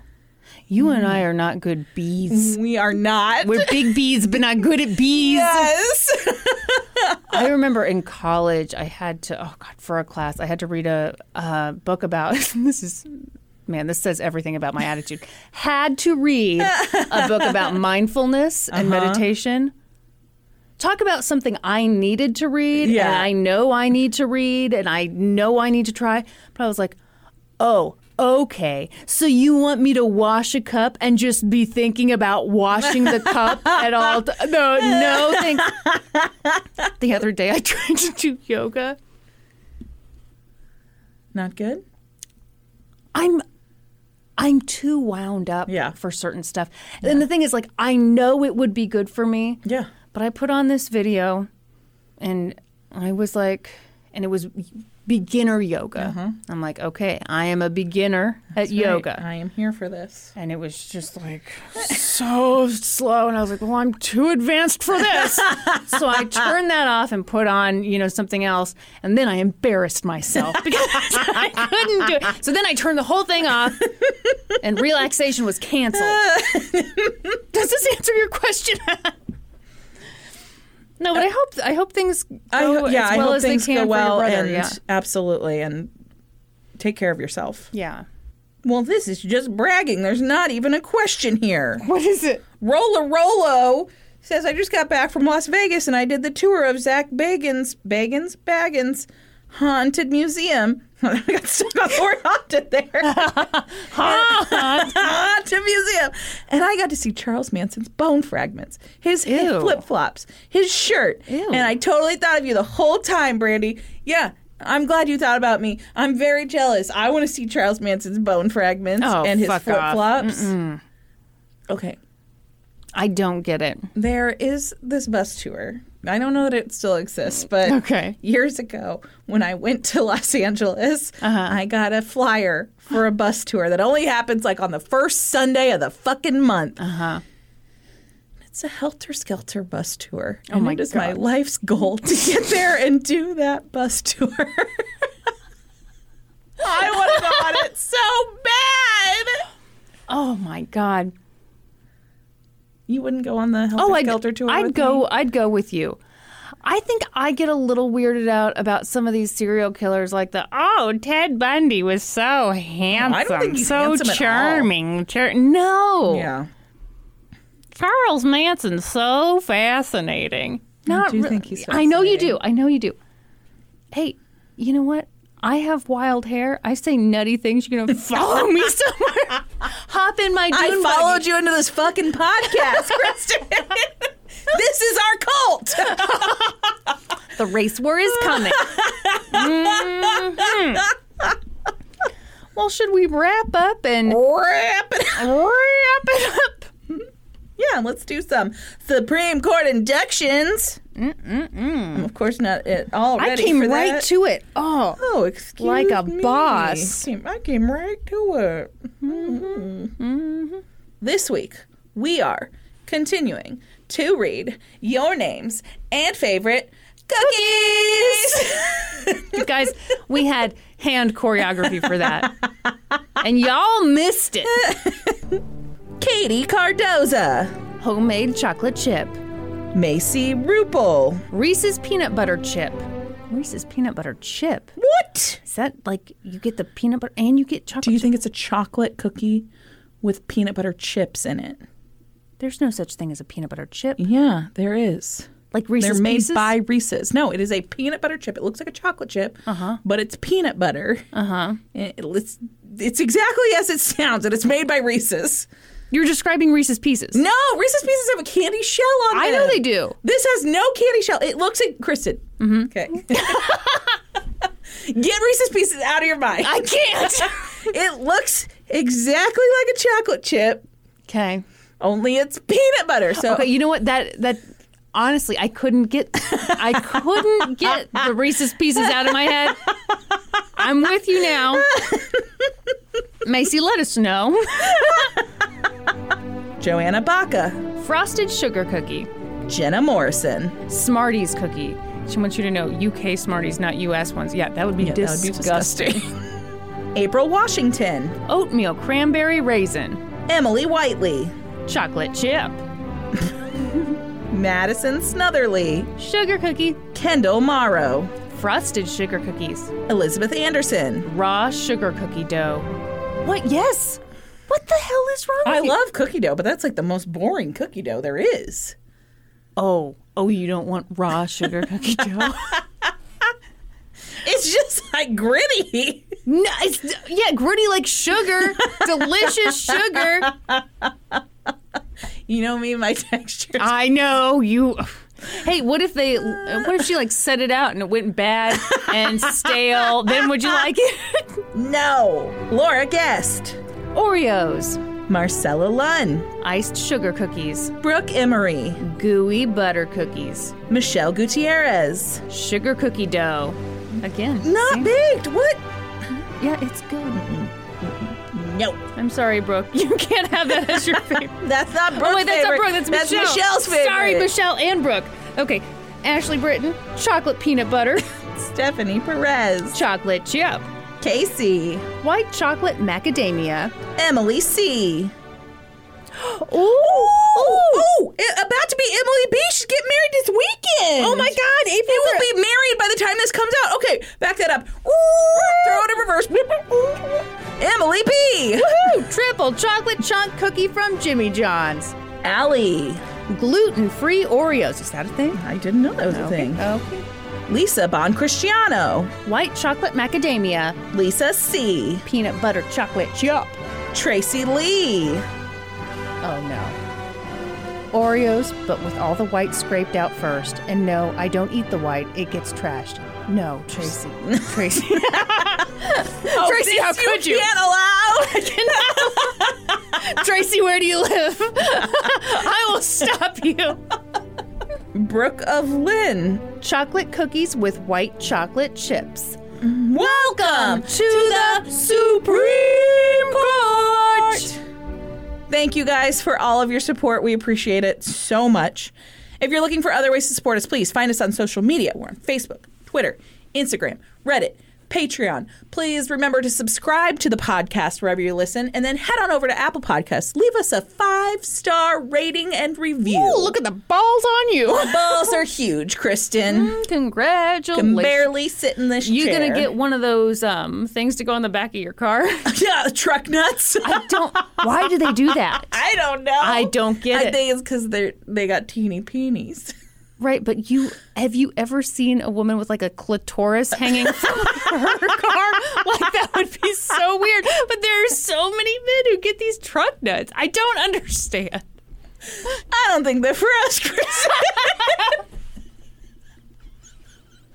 I'm just willing to bet that we're not the target demographic. Brandy, let's start a business. Trucklets. truck clits. Yeah, I saw like we got a bunch of Patrick the Starfishes That's out. fine. That'll be the prototype. we'll get sued because obviously the business will be a huge success. Anyway, be sure to join us next week. when we'll be experts on two whole new topics. Podcast adjourned. What if we quit the podcast because Because what are we calling it? trucklets really took not- off. Zoom. I get it? And now for a note about our process. I read a bunch of stuff, then regurgitate it all back up in my very limited vocabulary. And I copy and paste from the best sources on the web and sometimes Wikipedia. So we owe a huge thank you to the real experts.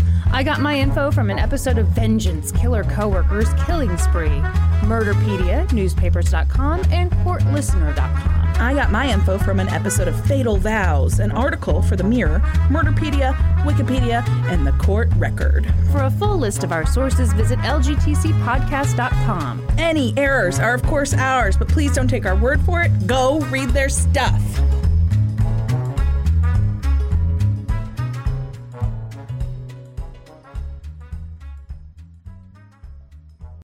As humans, we're naturally driven by the search for better. But when it comes to hiring, the best way to search for a candidate isn't to search at all. Don't search, match with Indeed. When I was looking to hire someone, it was so slow and overwhelming.